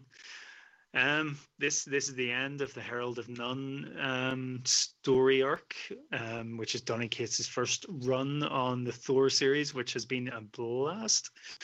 Um, sort of at the start, this this issue sort of had a nice focus with the Silver Surfer, sort of as a bookend of it. Um, who Donny Cates explored in Silver Surfer Black, which is a phenomenal series. Um, so at the start, Galactus appeared and he basically made a deal with Thor that Thor would become his herald and things built from there and basically Galactus screwed him over. He needed these planets for his he needed to consume these planets for his life force. Thor had to find them for him. Galactus ended up devouring a planet that had people on it and sort of it all went kind of crazy after that. And this was a fantastic end to the series. Um, don't want to throw out many spoilers just in case anybody hasn't read it but definitely pick up this book. I've seen them going for crazy money as well which is a bit of a tangent. Um, it just shows don't get me started roddy. Writes. Don't get me Oh, started please. Oh, really? No. Um, it just shows what like what whatever Donny Cates does, there that market is interested, obviously, and it's because of the character of uh the Black Black Winter, isn't it? yeah Um, but yeah, it's it was a phenomenal book. This one. Um, I, I'm not too sure why I didn't go into a proper pick. I think I I probably would have picked it, but I really just I felt like I really I wanted to talk about GI Joe more so, but and we've probably mentioned Thor a good few times, but um, it was fantastic, beautiful, and uh, Nic Klein's doing doing some of the work of his career on this one. Yeah, definitely. I think it's one that, as you say, gets pretty much mentioned every single issue. So maybe it's nice to put the spotlight on others. I should say the first trade for Thor is on the way. I believe it'll be out in the next three to four weeks. So just if you're a little late coming to Thor and maybe put off by the the pricing of the secondary market, unfortunately, the trade might be a way to get into this. Uh, yeah, I agree. I, I would argue it's Donny Cates' best Marvel work and I'm a big fan of Silver Surfer Black, as you know. Uh, I think that this just edges it, and I think it's definitely better than his Venom run, which I enjoy as well. But I think this Thor run is something special, and it's and again we've talked about it before. I think it's really interesting that two of the biggest titles at Marvel and DC both came off long runs with heavily respected writers, and yet the two new kids on the block almost have made it their own really quickly. Uh, obviously Mhm. referencing Batman for, for DC Mhm. and then Thor for this. So What Yeah. is- what does our resident Thor expert uh, have to say on it? Those are those are big words. Um, I, I I I totally agree with you. I thought it was absolutely fantastic. It was a great a great uh, first story arc uh, in in Donny Cates' run. It was it was stellar. The art is unbelievable. Um, so I was really interested in the in the Black Winter and uh, uh, really interested in, in in Thor apparently felling Galactus. Uh, that's that's interesting. Uh, and even more interested in the fact that um, uh, towards the end of this story, Galactus's helmet is in Asgard being used as a building. But uh, if you if you flick over to uh, if you flick over to uh, Guardians of the Galaxy, uh, Galactus' helmet has been used as a power station, uh, which the, the Guardians attack. So uh, I don't know what's going on there. But uh, either way, it doesn't work out well for Galactus. Uh, I'm quite sure. Um, yeah, just Thor's a bit of a bastard, isn't he? he's he's troubled. Um, I'm interested to see. I mean, he's obviously troubled. He has a bit of a vision there. Uh, the, the the the Black Winter gives him a vision uh, about what's to come, and it it doesn't look uh, it doesn't look particularly nice. Um, certainly not. Uh, and uh, I mean, there's a, there's an ongoing story with how Mjolnir is getting heavier and heavier for Thor, and what's going to happen there. So. Yeah, this is just a fantastic run. I'm loving I'm loving what Donny Cates is doing. He's he's made it his own, and we're all big fans of Jason Aaron's run. So uh, you know he's done a great job, as Alan says. So that wraps Roddy's picks up then for the 19th of August, which were G.I. Joe number 7 and Thor number 6. You might not hear an awful lot from me in the next five minutes. Maybe, well, sorry, no, given what Keith's about to talk about, probably in the next 25 minutes. But uh, Keith is going to hit us with his picks for the 19th of August, but I have to step away at this point because the trade just arrived for this today. I'm really looking forward to reading it. I want to have zero spoiled. So take it away, Keith. Nineteenth of August. That's uh, that's very decent of uh, of Alan uh, walking away, so we can we can talk about something that uh, Great, he's away. Roddy and I have uh, have both read.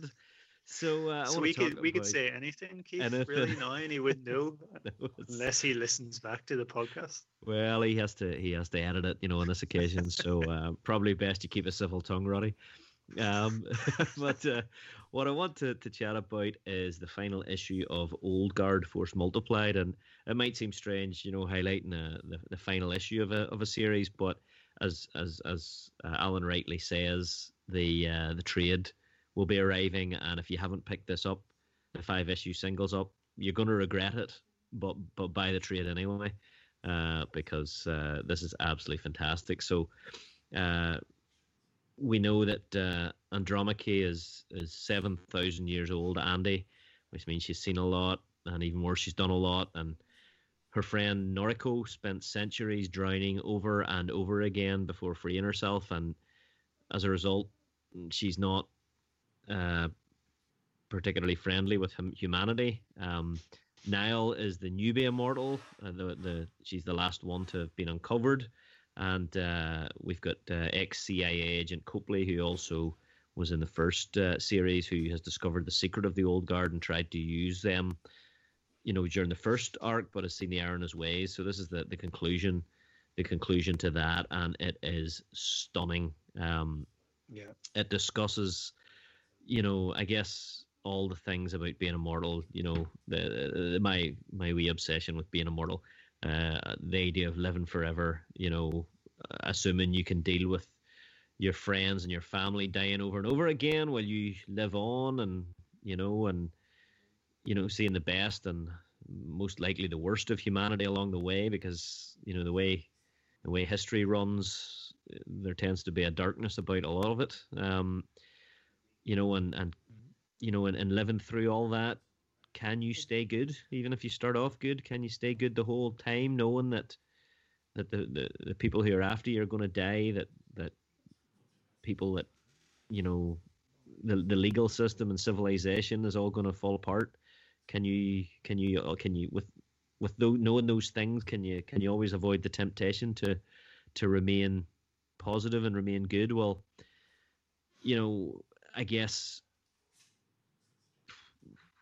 the the problem here is and and andy is, is 7000 years old and and she again we're talking about the weight of history and the point of view of history you know what was Mm. what was uh, accepted at a certain time is not accepted now and is looked at in a different way and and certainly the answer to that that question about whether or not you can remain good uh, is answered by Andy uh, because she she couldn't she didn't um, you know That's- that- that's what I loved about it, Keith. The this this issue almost mirrored the the very first issue of the first um the first arc. Um, so it, you know that that march of history and you know the the changing of like social attitudes and changing the passage of time and time catching up to Andy, who's Andy's old within the immortal community, Mhm, and mhm. um, so it just it blew me away. And uh, Leandro Fernandez, just Ah. his the artwork is so emotive or something, um, and it was just like very. I don't want to say simple is obviously the wrong word, but it's a very stripped back style. But I thought the addition of the colors to it and sort of this hyper colored but drained out world just looks gorgeous. yeah And Yeah. it, it's certainly just Greg Rucka is just his theme, the themes that he works with. You know, you don't you don't really get a lot of it. He No, seems to be a don't. very original, He's- very original in what he does. Yeah, yeah. He, uh, to just what you were saying about Leandro Fernandez, you know, I love the way he doesn't, you know, he does a background, he shows you what's there, and then there's just, you know, an economy of style where you've seen the background, so then he just doesn't draw the background because Mhm. your mind, your mind fills in the background. He's just left like a coloured space or a white space, and your mind fills in the background, and then he picks it up again a wee bit later down the page. You know what I mean? It's it's just Yeah. fantastic. I feel like the the you know those background colours, those pastel shades we were always talking about uh, from the first series. Whenever we did the book club on it, I think the colours are a wee bit more muted in this series. Mhm. Uh, is that is that the case? You know, um, a lot more whites. Um, but just whenever you're talking about Greg Rucka and and what he writes about, I I mean, he he does. He's he's just about one of my favorite writers in comics. You know, and this this mixes you know really intense hand to hand combat and some really affecting sort of emotional beats. And you know Andy she's as you would I mean she's she's 7000 years old. She's incredibly complicated. She's done some wonderful things but as Nile uncovers she's done some terrible things as well. And that carries its own weight. And there's there's something about um what he writes about that really mirrors some of the issues of today you know the and the idea of cancel culture and that people don't seem within that paradigm to be forgiven for things they've done in the past they can't be forgiven for things they've done in the past Mhm. you know what i mean Yeah. there's i think there's something in there about about those sorts of points that are constantly constantly being brought back to Yeah, and that's what yeah. Andy kind of comes to comes to bear obviously in a completely different way. Yeah but yeah it's very, it's very that, much it's so. that thing that can't be ignored almost um and she she is sort of made to pay for it at the start isn't it? At the start of this one where Noriko see, makes Andy kind of suffer what Noriko did. Yeah she's was underwater. oh that's just it it's made a to drown like a thousand deaths basically It is. Oh, it's it's horrible that that scene at the start. That uh, yeah, I mean that, that's she she wakes. She's in the trunk of a car at the bottom of the ocean, and she's you know she's she she can't die, but she can drown over and over and over and over. Um, and it's just that's horrible to think about, isn't it? You know, eventually Andy very quick she works out. You know, because she wakes up, she realizes what her situation is. She con she contemplates it. She very quickly works something out. Then she dies. Then she wakes up. She realizes her situation. She does, you know, and so she very she slowly moves towards uh, getting herself out. But it, it was a fantastic opening and and a fantastic closing as well. You see this seven thousand year old woman. You just see her, uh, this warrior, this seven thousand year old warrior who knows more about tactics and armed and unarmed combat that she's forgotten more about these things than entire armies will ever know. And she's broken. She's broken and vulnerable and uh, and fragile as a result of of uh, other people's judgment of her actions you know? Uh, oh absolutely like- fantastic. yeah. Yeah, to be to to be immortal is to be human, yeah yeah most definitely. And, human of uh, all. And um, I thought it, I thought it was really interesting because the movie sort of came out in between this series, mhm. so it was a really it was a weird sort of companion. Obviously, the the pandemic was in the middle of the this series as well, but um, yeah, it was a, it was sort of like you had part of a sequel and then you had this the movie which yeah I thought got all the themes. They did the themes of the, on. the first Old Guard fantastically. yeah yeah Yeah, um, this And I- this delivered. So bring on number three. Yeah, and it's you know, I think I think if you're someone who has watched the movie on Netflix, you could probably pick up Force Multiplied as as an appropriate uh, sequel to the movie as well as to the original series. You know, so uh, you you wouldn't go too far wrong. And uh, and yeah, the, uh, the the the final page, you know, the uh, with with with pictures of uh, of uh, Nicky's sword and Joe's sword and. Uh, and uh, it looks like Noriko's blade and, and Andy's axe shattered, and it says the the old guard will return one last time. The old guard fade away. so looking forward to the end of this trilogy. Yeah. Oh, fantastic And stuff! Also special those co- those covers. I think they're some of the best in comics. Yeah, oh, they they absolutely are. They absolutely are. Um, so Shall we we give can them the we, signal? we, we can invite Alan back. Yeah. Oh, for goodness. I was just starting to read Batman 99 just out this week when you decided to interrupt me there.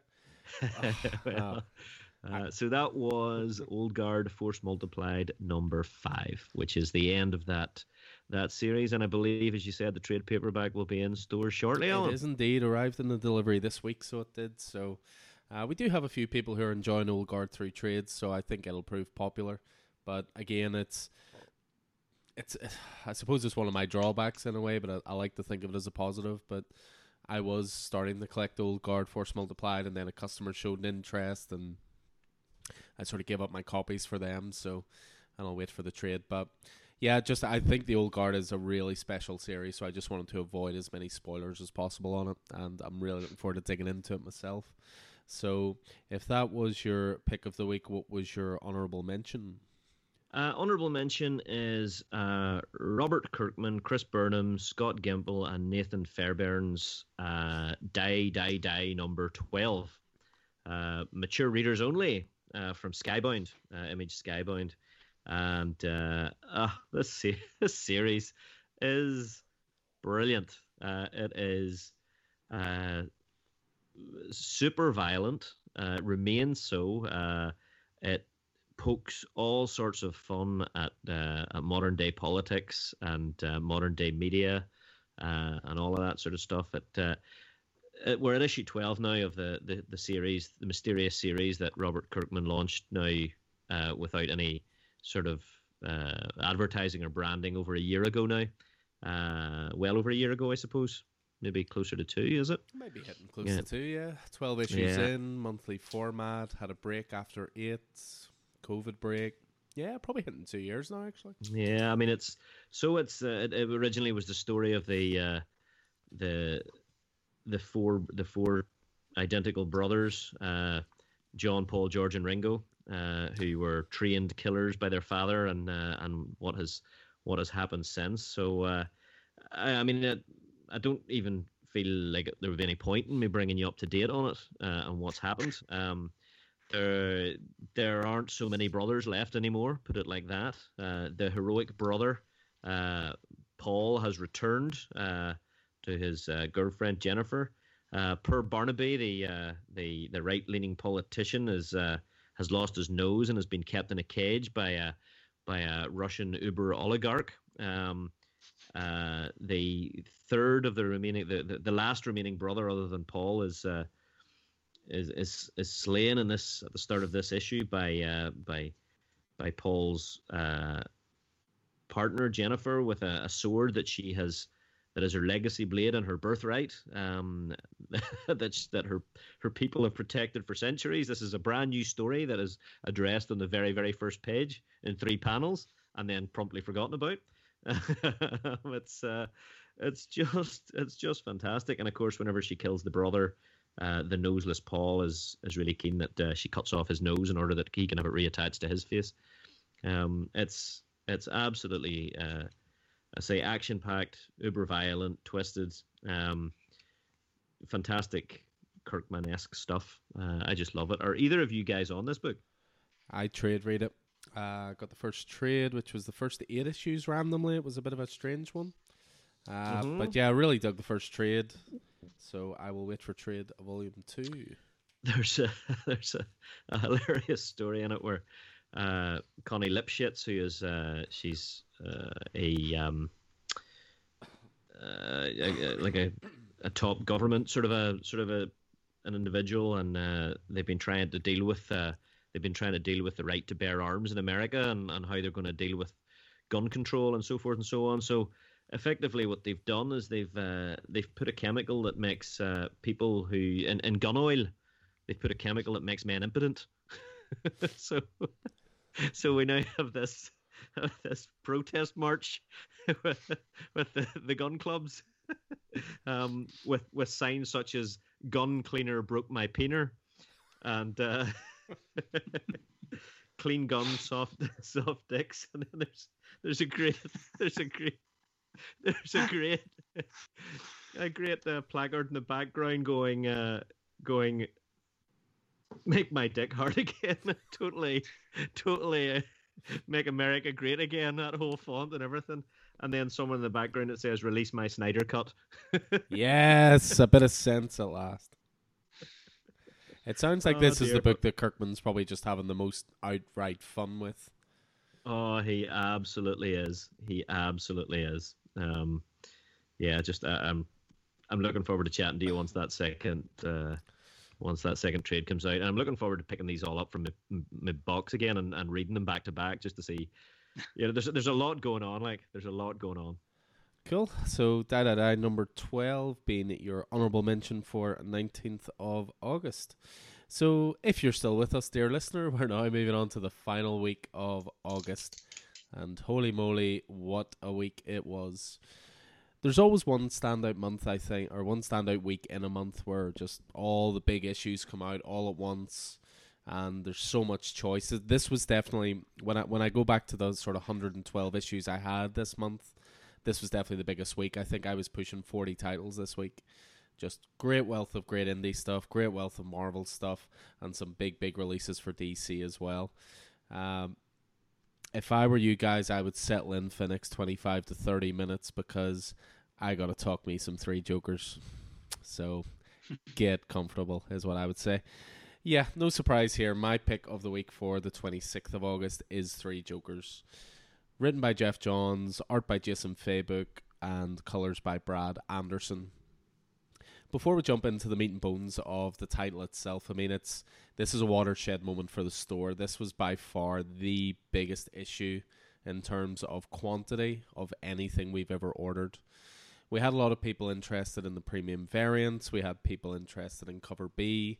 You know, this this was a real event book, which for a three issue mini series alone is, is pretty incredible but you know we we ordered in excess of 200 copies of this book and we're down to about 25 in the store now. Like it has sold like hotcakes. And if you haven't picked it up yet i really can't recommend it enough and i'll go into why uh, next. So the first thing to say about three jokers is roddy bought it the week it came out. That's the first thing to say. I talked him into it. It was a prestige format book. He went for it before I jump into anything, quick impressions from you guys. What do you think, Roddy? Yeah, um, probably wasn't as enamored as you're going to be, but I thought it was pretty strong. Yeah, certainly, certainly massive, massive book, and I'm I'm excited to see where the story goes now. Again, I'm. I mean, I don't think anyone's going to be as as taken by it as as Alan is, but I'm I'm glad I picked it up. Um, it's it's that it's that the format that Black Label should be. So it's a nice, uh, a nice thick uh, card covered book, um, and uh, it's regular comic sized, which is nice. Um, so I, the, the art is absolutely fabulous. I enjoyed the story. so the the main protagonists obviously being Batman, uh, Batgirl, and the Red Hood, uh, and uh, then the mystery of who these three Jokers are. Now I'm not terribly familiar with the story of why there's three Jokers, or uh, so I'm not as as it maybe attached to the the concept. But yeah, I really enjoyed it. I really enjoyed it. Um, as ever, DC continuity, blah. You know, w- w- but So But yeah, just- much I mean, I- I negativity really- here. I tell you. Luckily, it's no, gonna no, be. No, no, it's Luckily, yeah, it's gonna be counterbalanced by my extreme positivity. It's okay. But it's no, no. it's- I, no, I no, no, enjoyed it. Absolutely not. No, there's. I'm not been. I'm not Yeah. been. Not been negative. Uh, I just. It, it. It was a really enjoyable story. It was a really enjoyable story. Um, right. Well, for. Yep. Well, the first thing to say about it is it's real. It exists. And for me, anyway, it was fully worth the wait. I mean, this title coming out, first of all, I felt really sorry for these guys because Fabok always said, we're not soliciting it until I finish the art. I don't want another Doomsday Clock scenario. I don't want the story being inhibited by the release scheduling. We'll solicit That's it when it's fair. finished.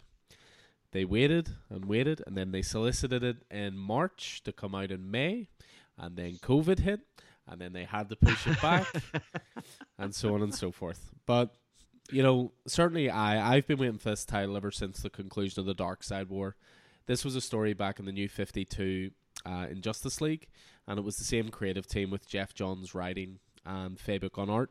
And for me, they really bring their A game here with special mention, as I say, to Brad Anderson as well on colors. What's really clever about the setup for me with this is, and I know you were saying, Roddy, you, you don't need to see the Waynes die again. There's a part of me wholeheartedly agrees with that, especially in live action. I think mass market people know what happened. But for me, what was real, the, the reason I think it's been included here, well, there's multiple reasons, but the main reason is that what's clever about this is that it's rewarding for these patient readers who have waited since Darkseid War, but it's also fully accessible for new readers. So you've got all this information at the Mm, start yeah. so that you're brought fully up to date and you're good to go. You know, the issue begins, and this this is a massive shout out for the art. The art is the star here, wholeheartedly. I think the story is really engaging, but the art is what elevates this book for me. And the issue begins with possibly the most brutal depiction of what it actually takes to be Batman. You know, Alfred, he's tending to Bruce's wounds. So straight away, I understand what Keith's saying, where he says, you know, continuity's all over the place. Obviously, in the current Batman continuity, Alfred has unfortunately died. But this, to me, this is a continuity from that New Fifty Two story. It's not, it's not in modern continuity, so to speak. This is what happened after Darkseid War in New Fifty Two.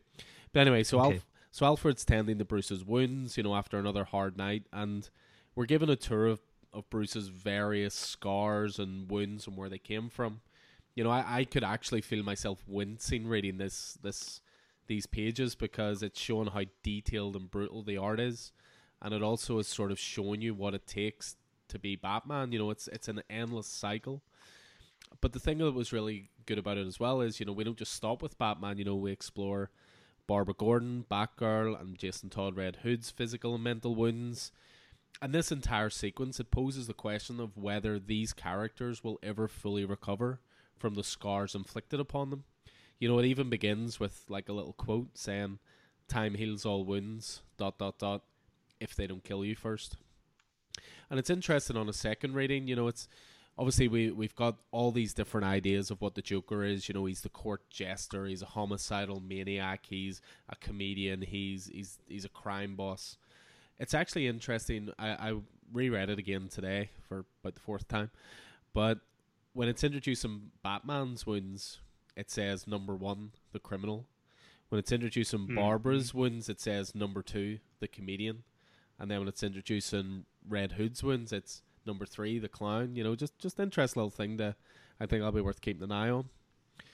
But from there, like the murder mystery then kicks in, so it forms the central plot of the story. We've been introduced to the characters, we've shown those physical and mental scars, and they all have their own individual cases, each one which is an individual murder, and they all carry all these different hallmarks of the Joker. And th- this in itself is just really clever because the Joker is nothing if not versatile. You know, you can insert the Joker into Batman the animated series, and a kid will have a laugh at it.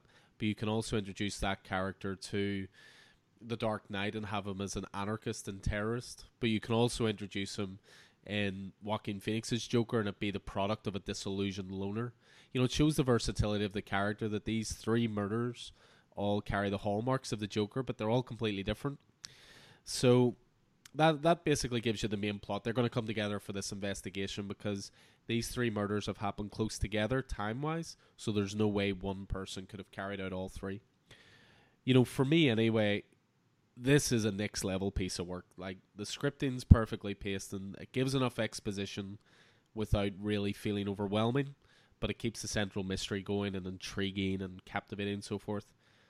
But I have to go back to that artwork. Like this this is a book years in the making. This is every last second of care given to it, every last second of blood, sweat, and tears. You know, Fabok and Anderson to me, they combine to create career defining work. This is Mhm. this is just like the best of the best. The art is deep, it's textured, it's detailed, it's weighty, and it evokes everything for me anyway, from the killing joke to Watchmen. You know, there's nine panel structures Yeah. in there, but there's you know, the slow progression of story of killing joke, that kind of thing. You know, I, I should say this is very much a dark and adult title. You know, it's it'll explore loss and trauma and wounds. But for me it's never gratuitous or overwhelming or off putting or anything like that. It never feels sort of exploitative, if that makes sense. You know, it's dealing with these dark themes and in some cases of torture and murder and all sorts, but it never feels gratuitous. It feels it just feels interesting and you want to know more and you want to get deeper into understanding it. You know, for me anyway, I I, know obviously it's as Keith sort of joked, you know, it was never gonna you know reach that level for you guys. But for me, this is this is contender for issue of the year. This was exceptional and Wow. and it's everything. And I'll I'll jump on what Keith said about Black Label. This is what Black Label should be: square bound, cardstock cover, embossed logo, no adverts, adult storytelling, Yep. self-contained to a degree, but also linking to previous stuff.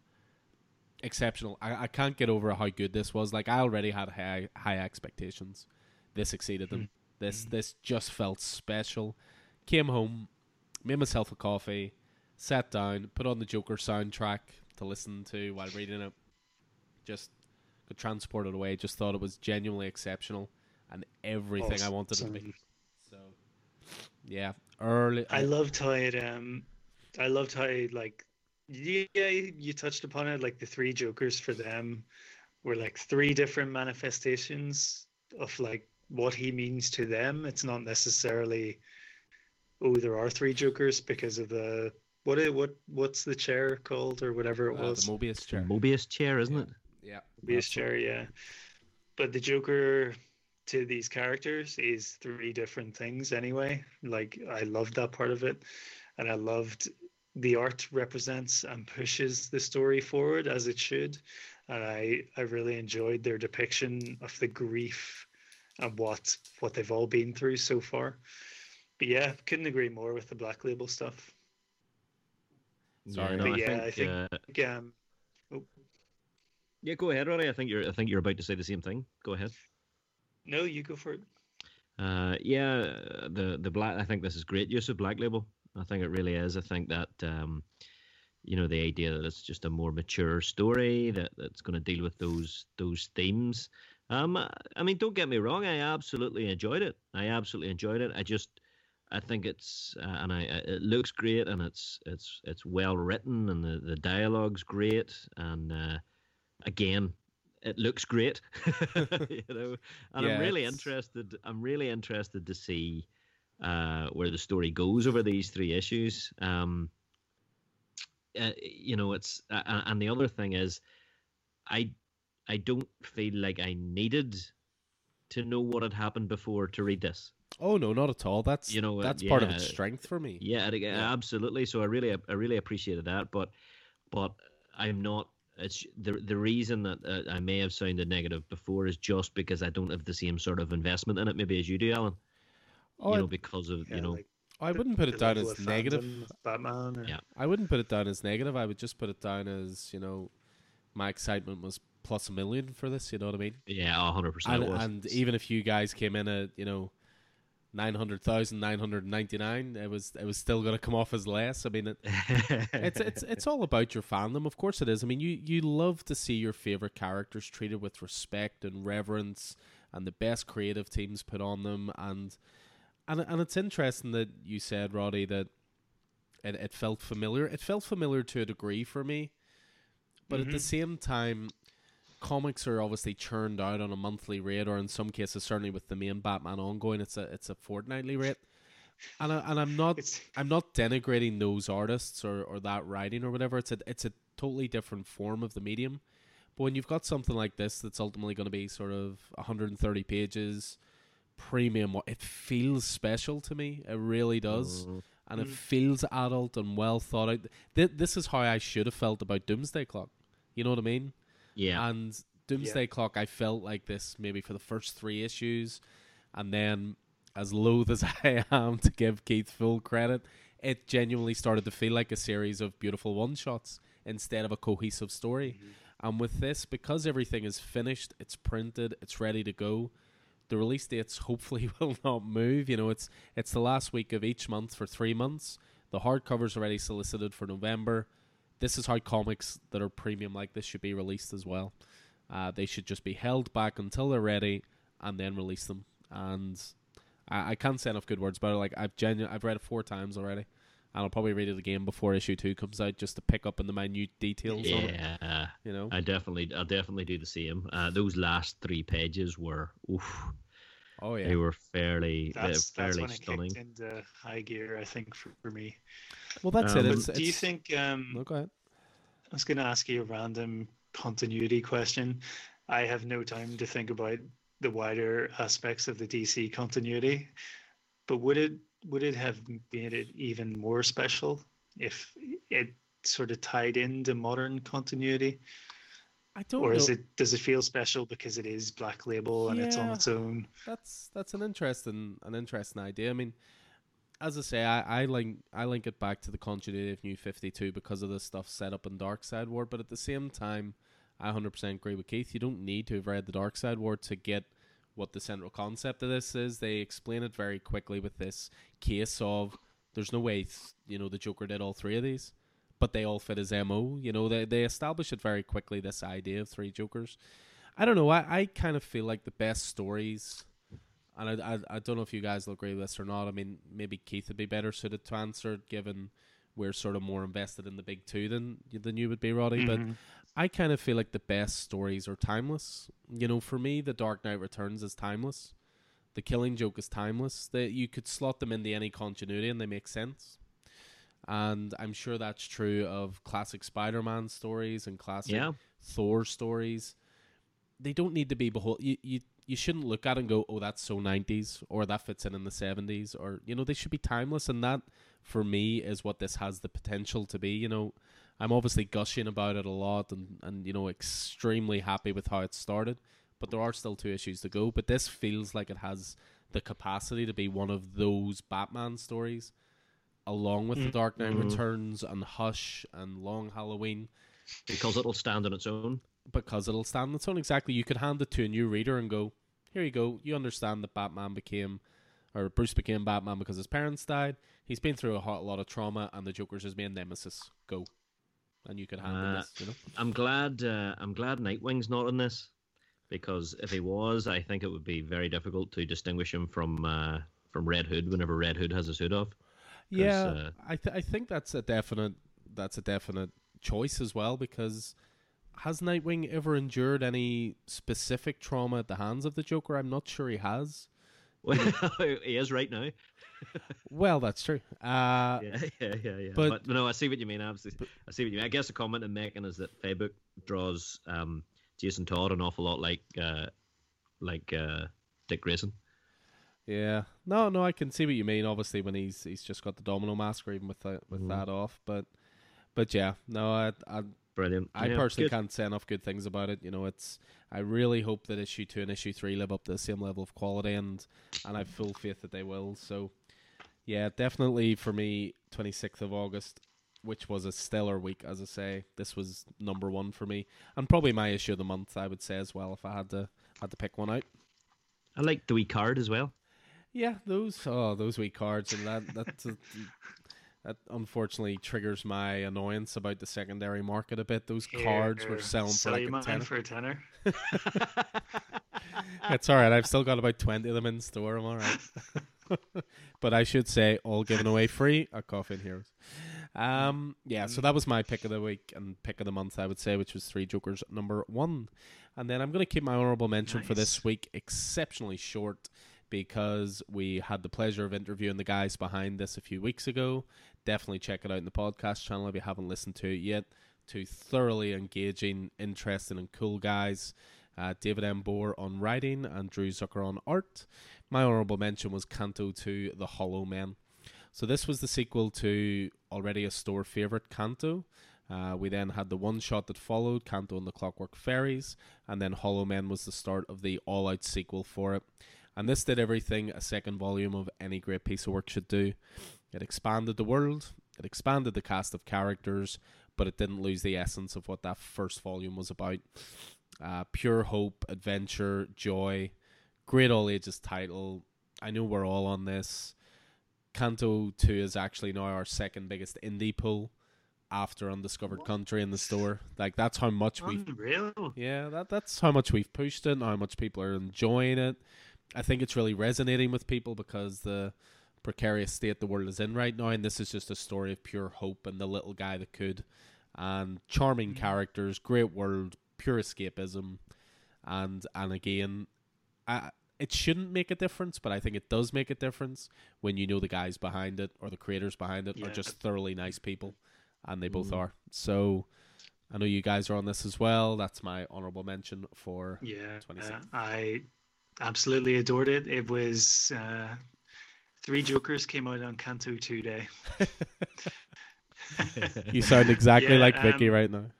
I, I loved it, adored it, and yeah, the podcast we did with them just what a bunch of great guys. Um, yeah, great. I can't, I can't wait to see more of uh, Canto's little adventures and how it expands. Yeah, I'm looking. I'm really looking forward to, uh, as you say, seeing seeing what's next for the the little Clockwork Knight that could. You know, it's um, just yeah, just, I really enjoyed that that first issue, and I'm just I'm really looking forward to, to seeing what what comes next with the the sirens and the shrouded man and uh, and all of that good stuff. And and I should say from us to. Uh, to David, I hope that uh, I know that he's currently experiencing some difficulty. Uh, he's on, on evacuation watch uh, over in, in California there with the, the fires that are going on, and uh, he says on Twitter that he's about to be there's there's a chance that he could be evacuated from his house. So uh, I hope I hope all goes well out there, David, and uh, and that you're you're doing okay. And best wishes from your buddies at Coffee and Heroes. And Vicky reached out to him to say she was happy to take his CGC issues and keep them safe. So we should throw that out as well. but yes, our best wishes uh, and thoughts go out to the guys and keep up the great work. So, yeah, that was my honourable mention for the 26th, which was Canto 2. And to be honest, if it hadn't been for three Jokers that week, it could have possibly been my pick of the week. So, uh, but anyway, that's me done for the month. How about you, Roddy? What's your final one then for the 26th of August? Well, yeah, it was it was a big week for me as well. Um, I had a couple of graphic novels in there too, so I'm gonna mix it up a wee bit and go for another store favorite. This one is Middle West, Book Three by Skottie Young and Jorge Corona. Skottie Young of I Hate Fairyland, Strange Academy, endless variant cover artist um, but a great writer in his own right. And then artist Jorge Corona um, from Feathers, number one with the bullet. Um, and yeah, Jorge Corona sort of channels the style of Skottie Young in this, but makes it his own. This is something you guys have read, and it was finally my chance to catch up with you. And I know a few others in the store. Um, like Kyle was saying, he's a trade reader as well. So I think a lot of people are maybe doing it that way. This book was beautiful. Honestly, it got me right. It was like a gut punch, the end of it. I think it should be given to like 14, 15 year old boys and girls who are struggling and should just be a sign. I loved it. Absolutely adored it. We were talking a lot about it's been a lot of talk about like mental health and trauma and this this kind of podcast. So I think finishing up with like teenage stuff like that in Middle West is a great a great um great ending. Probably won't say much more unless we want to talk a bit of spoilers after, but there's three volumes now. It's finished, 18 issues overall. Just utterly magical, really was. Um, yeah. Well, what about what? What did you guys think of it? Well, I mean, it's it's an interesting one with Middle West. I think it's the first maybe long form indie series that we both recommended from the start and has now finished, which is kind of a sign of how long we've been doing this podcast, guys. And Mm. I I had mixed feelings about Middle West ending because I absolutely love this title. I look forward to it every month it came out, but at the same time, I was happy it finished in a really satisfying way. And I I don't think it's a massive spo- spoiler to throw out, but if you don't want to know anything at all, maybe skip forward two minutes. But there there was a bit of a gut punch, and I don't think it really affected me as I read it. And then afterwards, Vicky read it, and we were sort of talking about it, and she said, "You know, the, end of the Middle West really reminded me of the store." And I was like, "What? What do you mean by that?" And she said, "Well, at the end, all these different people from all these different backgrounds and all these different walks of life and all these different life experiences basically found a place together where they could all be themselves and be happy and feel valued." And she was like, "Oh, it's just like the store, you know, like." Since we've opened this, this some of our best friends now, you know, come on a daily basis, weekly basis, and these were people three years ago we did not know, and that that that's when it really hit me as a gut punch. I have to say, she when she said that, I was like, "Geez, you are really right about that." That's lovely. Yeah, it was yeah. wonderful, wonderful title. You know, it's. I think you're right, Roddy. I think there are certain titles that you almost need to put in the hands of certain age groups and sort of say, like, you know, have a read of this. This will show you that a you're not that different. B there are other people out there like you, and C it th- this message can be presented to you in a fun and engaging way, rather than just being you know told it you know to your face sort of thing. You know what I mean? It's it's like there's there's so many good messages l- littered the whole way through Middle West, but at the same time, it's Yeah. just a really thoroughly entertaining and engaging story. And the artwork is just is second to none. You know, it's a beautifully realized world, colorful, and and it ended. The, again, I don't want to I don't want to focus too much on the ending or not, but I expected it to go one way with his father, and then it went another way Mhm. but it still made sense for it to go that way, and you still got that resolution that you expected the other way. If you know what I mean, you know he, Yeah. you know, Abel very much finds peace at the end, but not maybe in the way you think. I don't know if if that's fair, or if you guys got that from it. Yeah, I think so. Yeah, well, uh, what do you what do you think, Keith? Oh, I mean, I love this book from start to finish. Um, it's the book that got my girlfriend into reading comic books. Um, you know, it. I think uh, that should be a quote for the front of the trade. it uh, it just the themes the themes of this book about the idea of anger and uh, anger and and hurt sort of transmitted through generations and and what it does to families and what it does to to people. Uh, Pretty just perfect for our country, eh? yeah, absolutely, hundred percent. Um, and I mean, I think I I don't know, but I feel like there was an element of of biography in here, autobiography. You know, uh, Skottie Young says at the end, "I'd like to thank and dedicate this story to my dad, Kimmy Dale Young." Uh, and uh, I know uh, Abel's father was called Dale, wasn't that right? Uh, my two sons, Baxter Scott Young and Milo Theodore Young. These three men taught me how to be a father. The lessons have been filled with both joy and hurt, and I'm a better person because of each and every one of them. So, you know, I, yeah, I mean, it, it's a story about it's a story about family and generations and anger and and hurt and you know finding a family whenever your your own family isn't what you hope it to be. You know, it's uh, well, it was fantastic and absolutely beautiful. Um, there was one panel, geez, I think about three issues ago, that just stands out to me as the single best panel of the year, maybe, and that's that panel where uh, with the inside the the uh, the boatman's head. You know, everything. Uh, it's just a double a double panel, and it's completely white, apart from just the the, the picture of an idealized version of himself with a fishing rod, while uh, isn't it um, Oh, yeah. Maggie, the the uh, the older woman, chats to him, and you know, because he's not able to communicate outside. It, oh, it was unbelievable.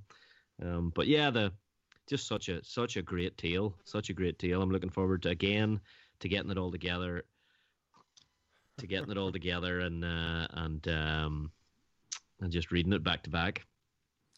Yeah, Roddy once again unfortunately demonstrates Gorgeous. the limits of a audio medium by showing us on camera that moment. But yeah, no, I wholeheartedly agree. I think beautiful print of that, you know, I th- I think would look awesome on the wall as well. So mm-hmm. and it, it is an interesting one because I think you're right, Rod. I think Jorge Corona definitely he adopted some of Skottie Young's stylisms definitely for his art style because I have read some other of his work before and it wasn't quite as borderline cartoony as this, if that makes sense, maybe.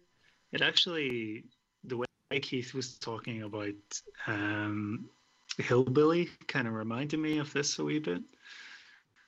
That sort of otherworldly, that it was our world, but it wasn't kind of yeah, thing. yeah. It was it was it was just just to the left of our world, just to the left of the Midwest. Yeah, it Yeah. was. Uh, yeah, absolutely. It was.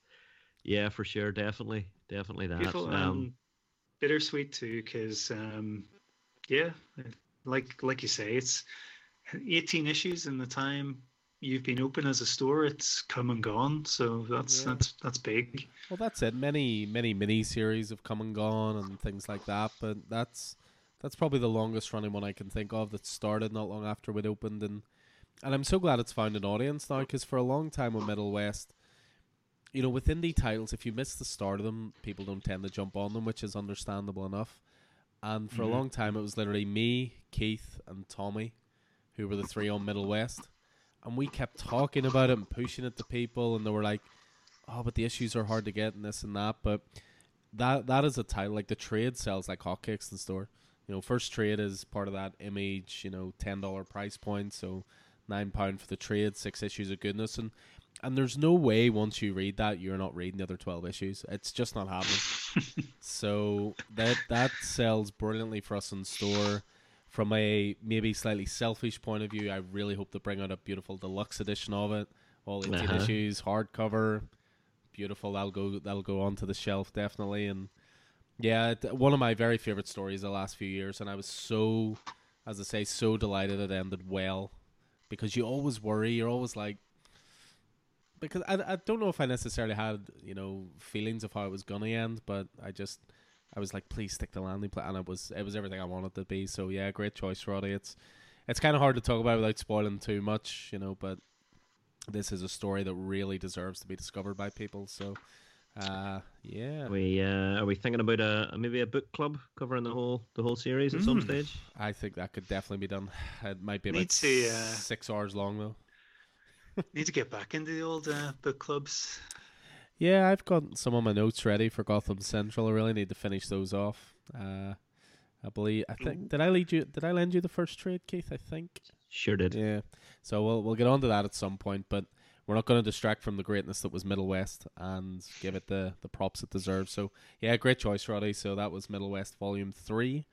Yeah, uh, wh- which just shows again the twenty sixth. I was already talking about how many great single issues came out that week. There's an exceptional Mhm. trade as well, you know. so, uh, but what was your honorable mention then for that week? Well, earlier you said about one of the best Black Label titles, and I, I kind of think my next choice is going to be one of the best too. That is true Black Label sized, i.e., magazine format. so this was issue number four of the question. you just feel the hate coming through the, the camera lens there. Just emanates, Um, doesn't it? But yeah, I have no room in my heart for hate. Ah, yeah. Um, but yeah, this is issue four of the question: the life and death of Vic Sage, or the deaths of Vic Sage, should we say? Uh, writer Jeff Lemire, artist Denys Cowan and Bill Sienkiewicz, colors by Chris Sotomayor. This was unreal. I thought this was an absolutely fantastic end to this series. Um, so sort of there was a we've been kind of going through a lot of um, stuff today with a lot of real world issues and this the question faced down with the man of a thousand faces in hub city and there was a lot of stuff about um, police corruption and brutality that kind of rang true that i really enjoyed about this and the artwork is just phenomenal and the thing about these i think the black label books will be fantastic because they'll make especially the oversized ones, they'll always make great hardcovers. Like the the Damned one was really nice looking, and the Har the Harleen one was like pretty recently too, or maybe that was ages ago. But um, yeah, they'll certainly make great collectors pieces. Whether Keith will pick up the the four issues, I don't know, of an oversized magazine issue. Uh, But you got to read this, uh, Keith. It was fantastic. I read the first issue. Uh, I really enjoyed it. Um, I, as to, I mean, I'm picking up Constantine Rise and Fall because it's Constantine. I'm glad I picked up the first issue of that, but it'll, I don't know. Uh, you know, I've got I've got Batman Damned sitting up on my shelf up there, uh, while the rest of my comics are in boxes. Constantine's up there beside it, and I'm sort of going, well, you know what? Maybe when I'm done, I'll I'll sell them all and just buy the trade if it's normal size. Um, so we'll. I don't know. I don't know. We'll see. We'll I- see. But I uh, think what you need to do is sell that Batman Damned because number one of that alone will buy you all the trades. So oh yeah, I, mean, I could maybe do that.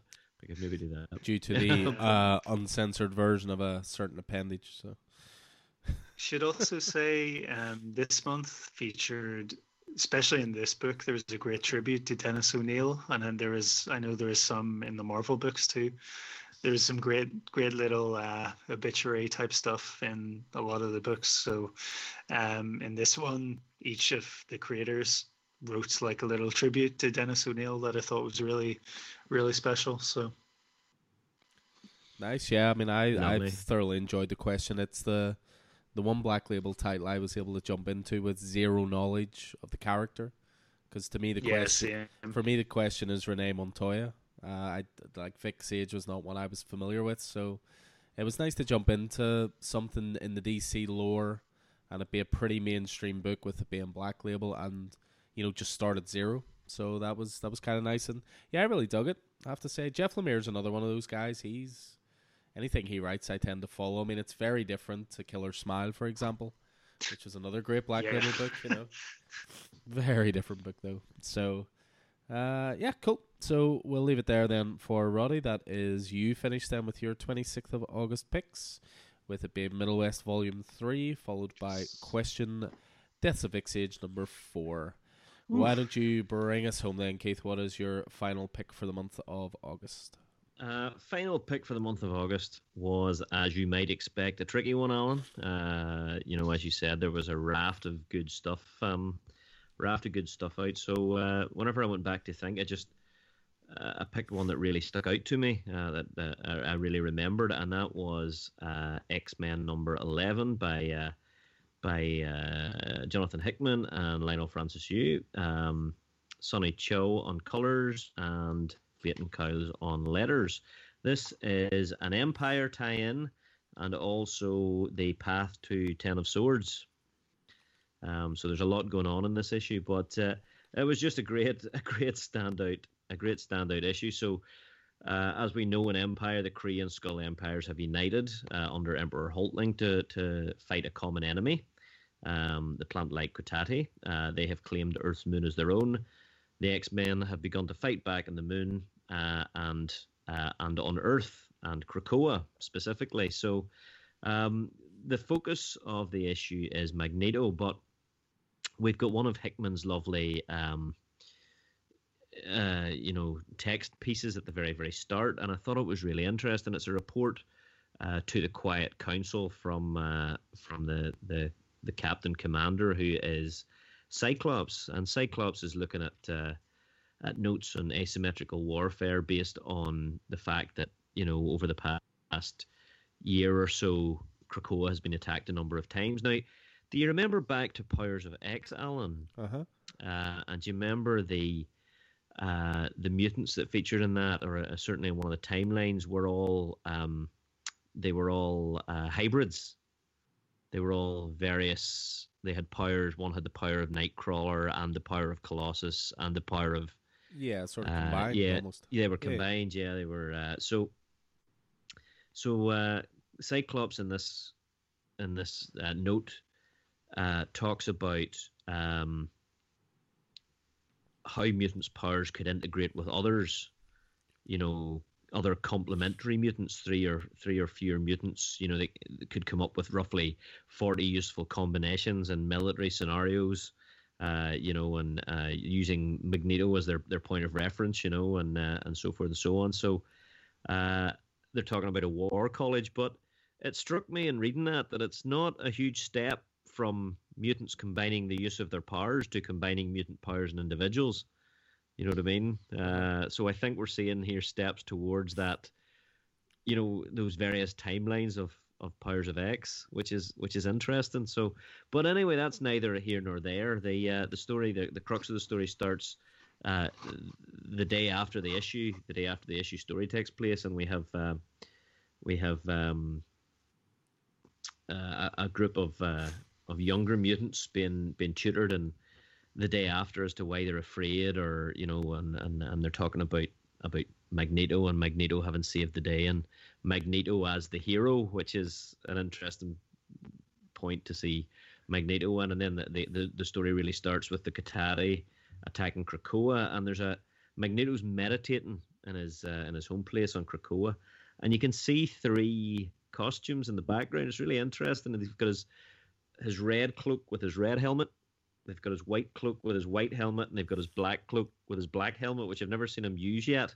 Um, and uh, in this particular uh, story, we have him uh, we have him in his red costume anyway. But uh, Magic arrives and says, "All right, we're being attacked. We need you.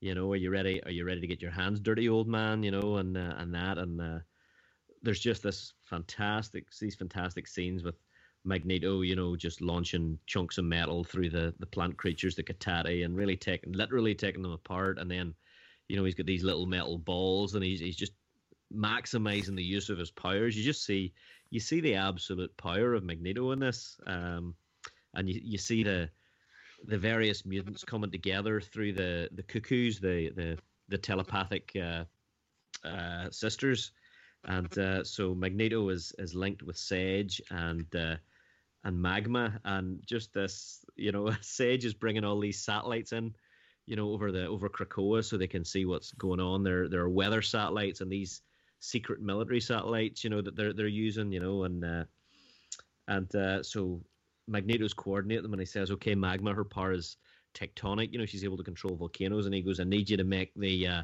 the volcano at the at the end of Krakoa erupt.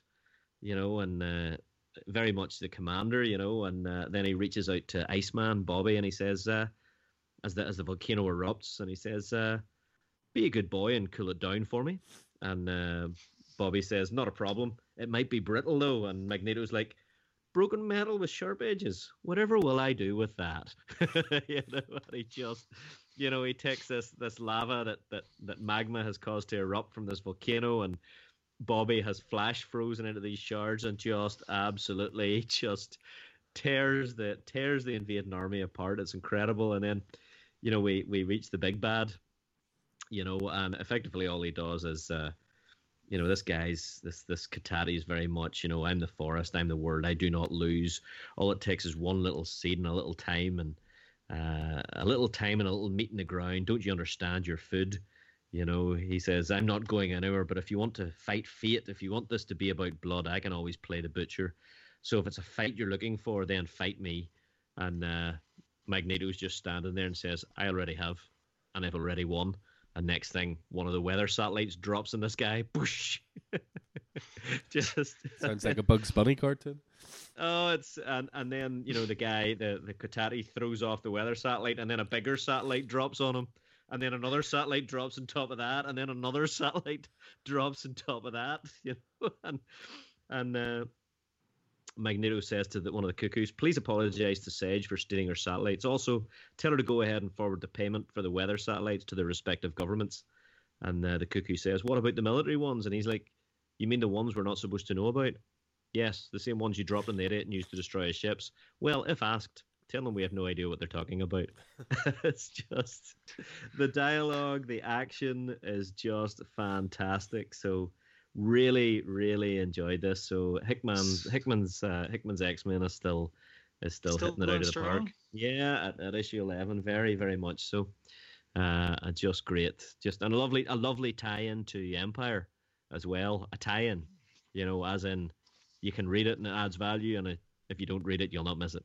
You just can't resist taking another pot shot at Snyder and Metal, can you? You just can't help yourself. That might be how you interpret it. It could be your guilty conscience. I Uh, don't know. based on how much you're laughing, you knew exactly what you were doing. uh, any of you guys still reading this, or I I read it in Dawn of X trades now, so I'm up as far as trade seven, I think. Uh, Okay. But yeah, I just I found it a little tough to follow all of the X Men stuff when you know pull lists were sort of 20, 25, 30 titles. So uh, I read it in Dawn of X trades, which is a format I have to say is excellent. Uh, pulls in all of the the respective Oh, series. See what you did there. Um, yeah, I'm not reading it. Last thing I read was House and Powers, which were awesome, but I think it was too too big. All those titles were just too too much. I think. Uh, fair, fair. I mean, and I also should say Leinil Francis Yu's art is fantastic. I did not expect him to be on this title for this long, and uh, and here he is a year later. Yeah, because you were saying he's yeah, it's good to see. Yeah, he's sort of one of those artists that maybe needs a bit longer, a bit more time on titles. Therefore, as you say, doesn't tend to stick with him. Yeah, yeah, that's it, that's it. So yeah, very, very good. Um, Cool. Well, I'm. That was your pick of the week. I'm really looking forward to knowing what your honorable mention of the week. You know, based on our notes, It could be any one of uh, five or six titles. So, what will he go for, people?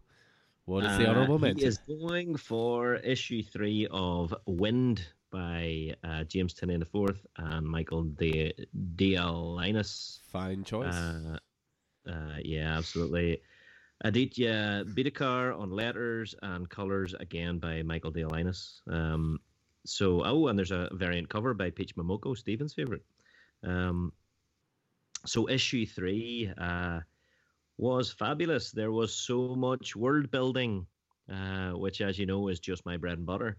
Uh, so, so yeah, Wynd uh, Wynd has been uh, has been uh, and Oakley are fleeing from uh, are fleeing from from from Pipetown, and uh, they flee through the through the through the pipes, uh, and they uh, they're moving in the direction of of uh, a witch.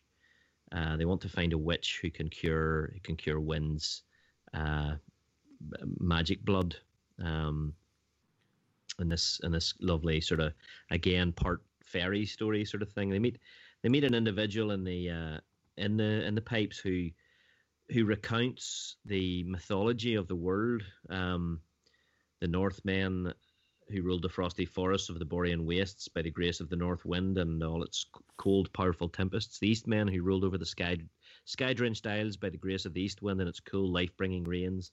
The Westmen who ruled over the sunset peaks by the grace of the west wind and its warm, calming breezes.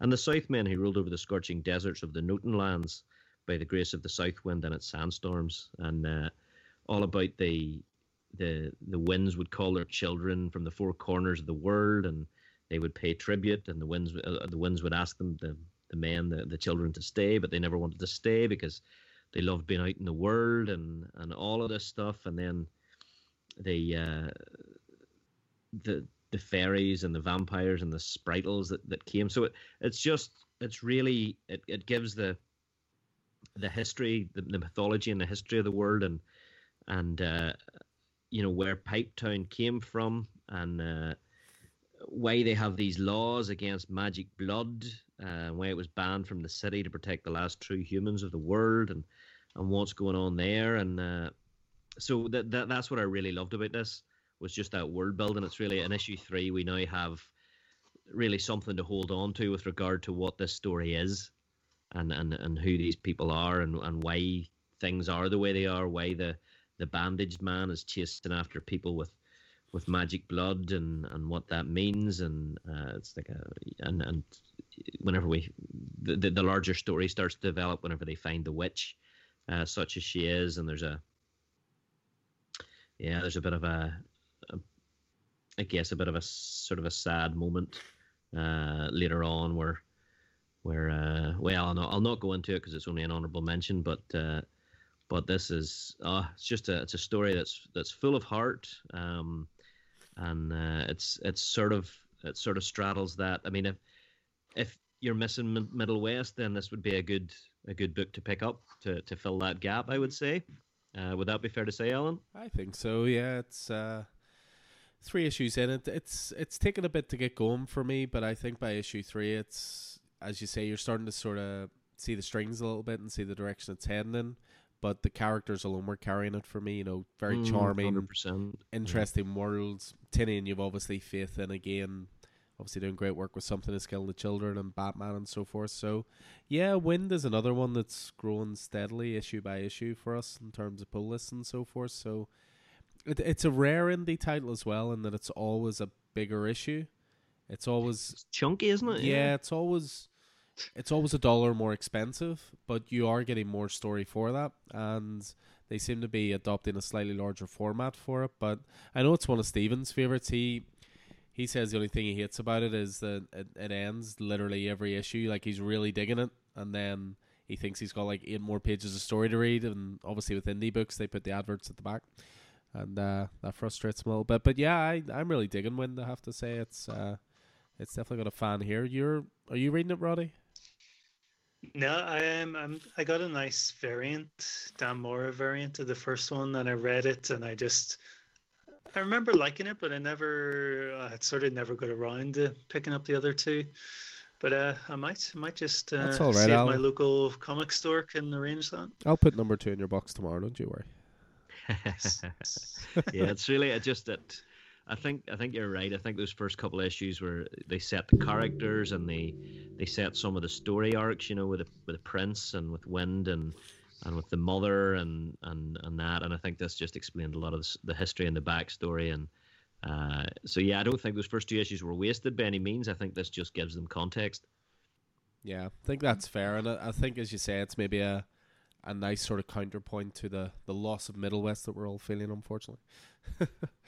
cool. So that was uh, Keith's final two picks. Then, so we had X Men number eleven for pick of the week, twenty sixth of August, and then Wynd number three for his honorable mention. For anybody who's interested, the ones he was choosing between were Batman Beyond 46, Philadelphia 7, That Texas Blood 3, and Blade Runner 9. And yeah, I think that just shows the, the, how mu- how much good stuff there was. There was even more beyond that as well. It, it was genuinely a really stellar week, uh, the 26th. Uh, so it's it's not surprising that we picked out such great titles from it. So cool. Well, that pretty much finishes up August for us. Then uh, we we've done this obviously as a monthly podcast. We are hoping to move the format now to a fortnightly one, with the idea being that the next podcast will cover the first two weeks of September, and then we'll get into a sort of a uh, fortnightly routine with that.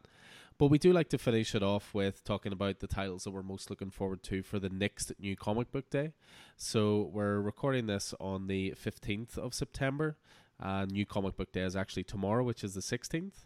So we'll always pick out three titles each just to finish with. For me, the three titles will come as zero surprise to anybody who knows me. we have Batman 99, continuing on James Tynion and Jorge Jimenez's great arc on Joker War. Uh, that will be of particular appeal to Keith if he could see the cover right now.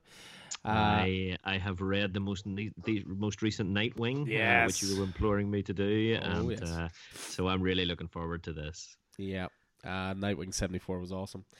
Uh, Detective Comics 1027, so that is an oversized issue. And when I say oversized, I'm really not joking. This is graphic novel sized. It's 144 pages uh, of Detective Comics. Goodness, this is this is to celebrate a thousand issues of Batman in Detective Comics and is an anthology uh, issue with I think it's 11 different stories in it. Everyone from Snyder to Tom Keane to Grant Morrison to basically anybody who's ever written Batman is probably involved in it somehow.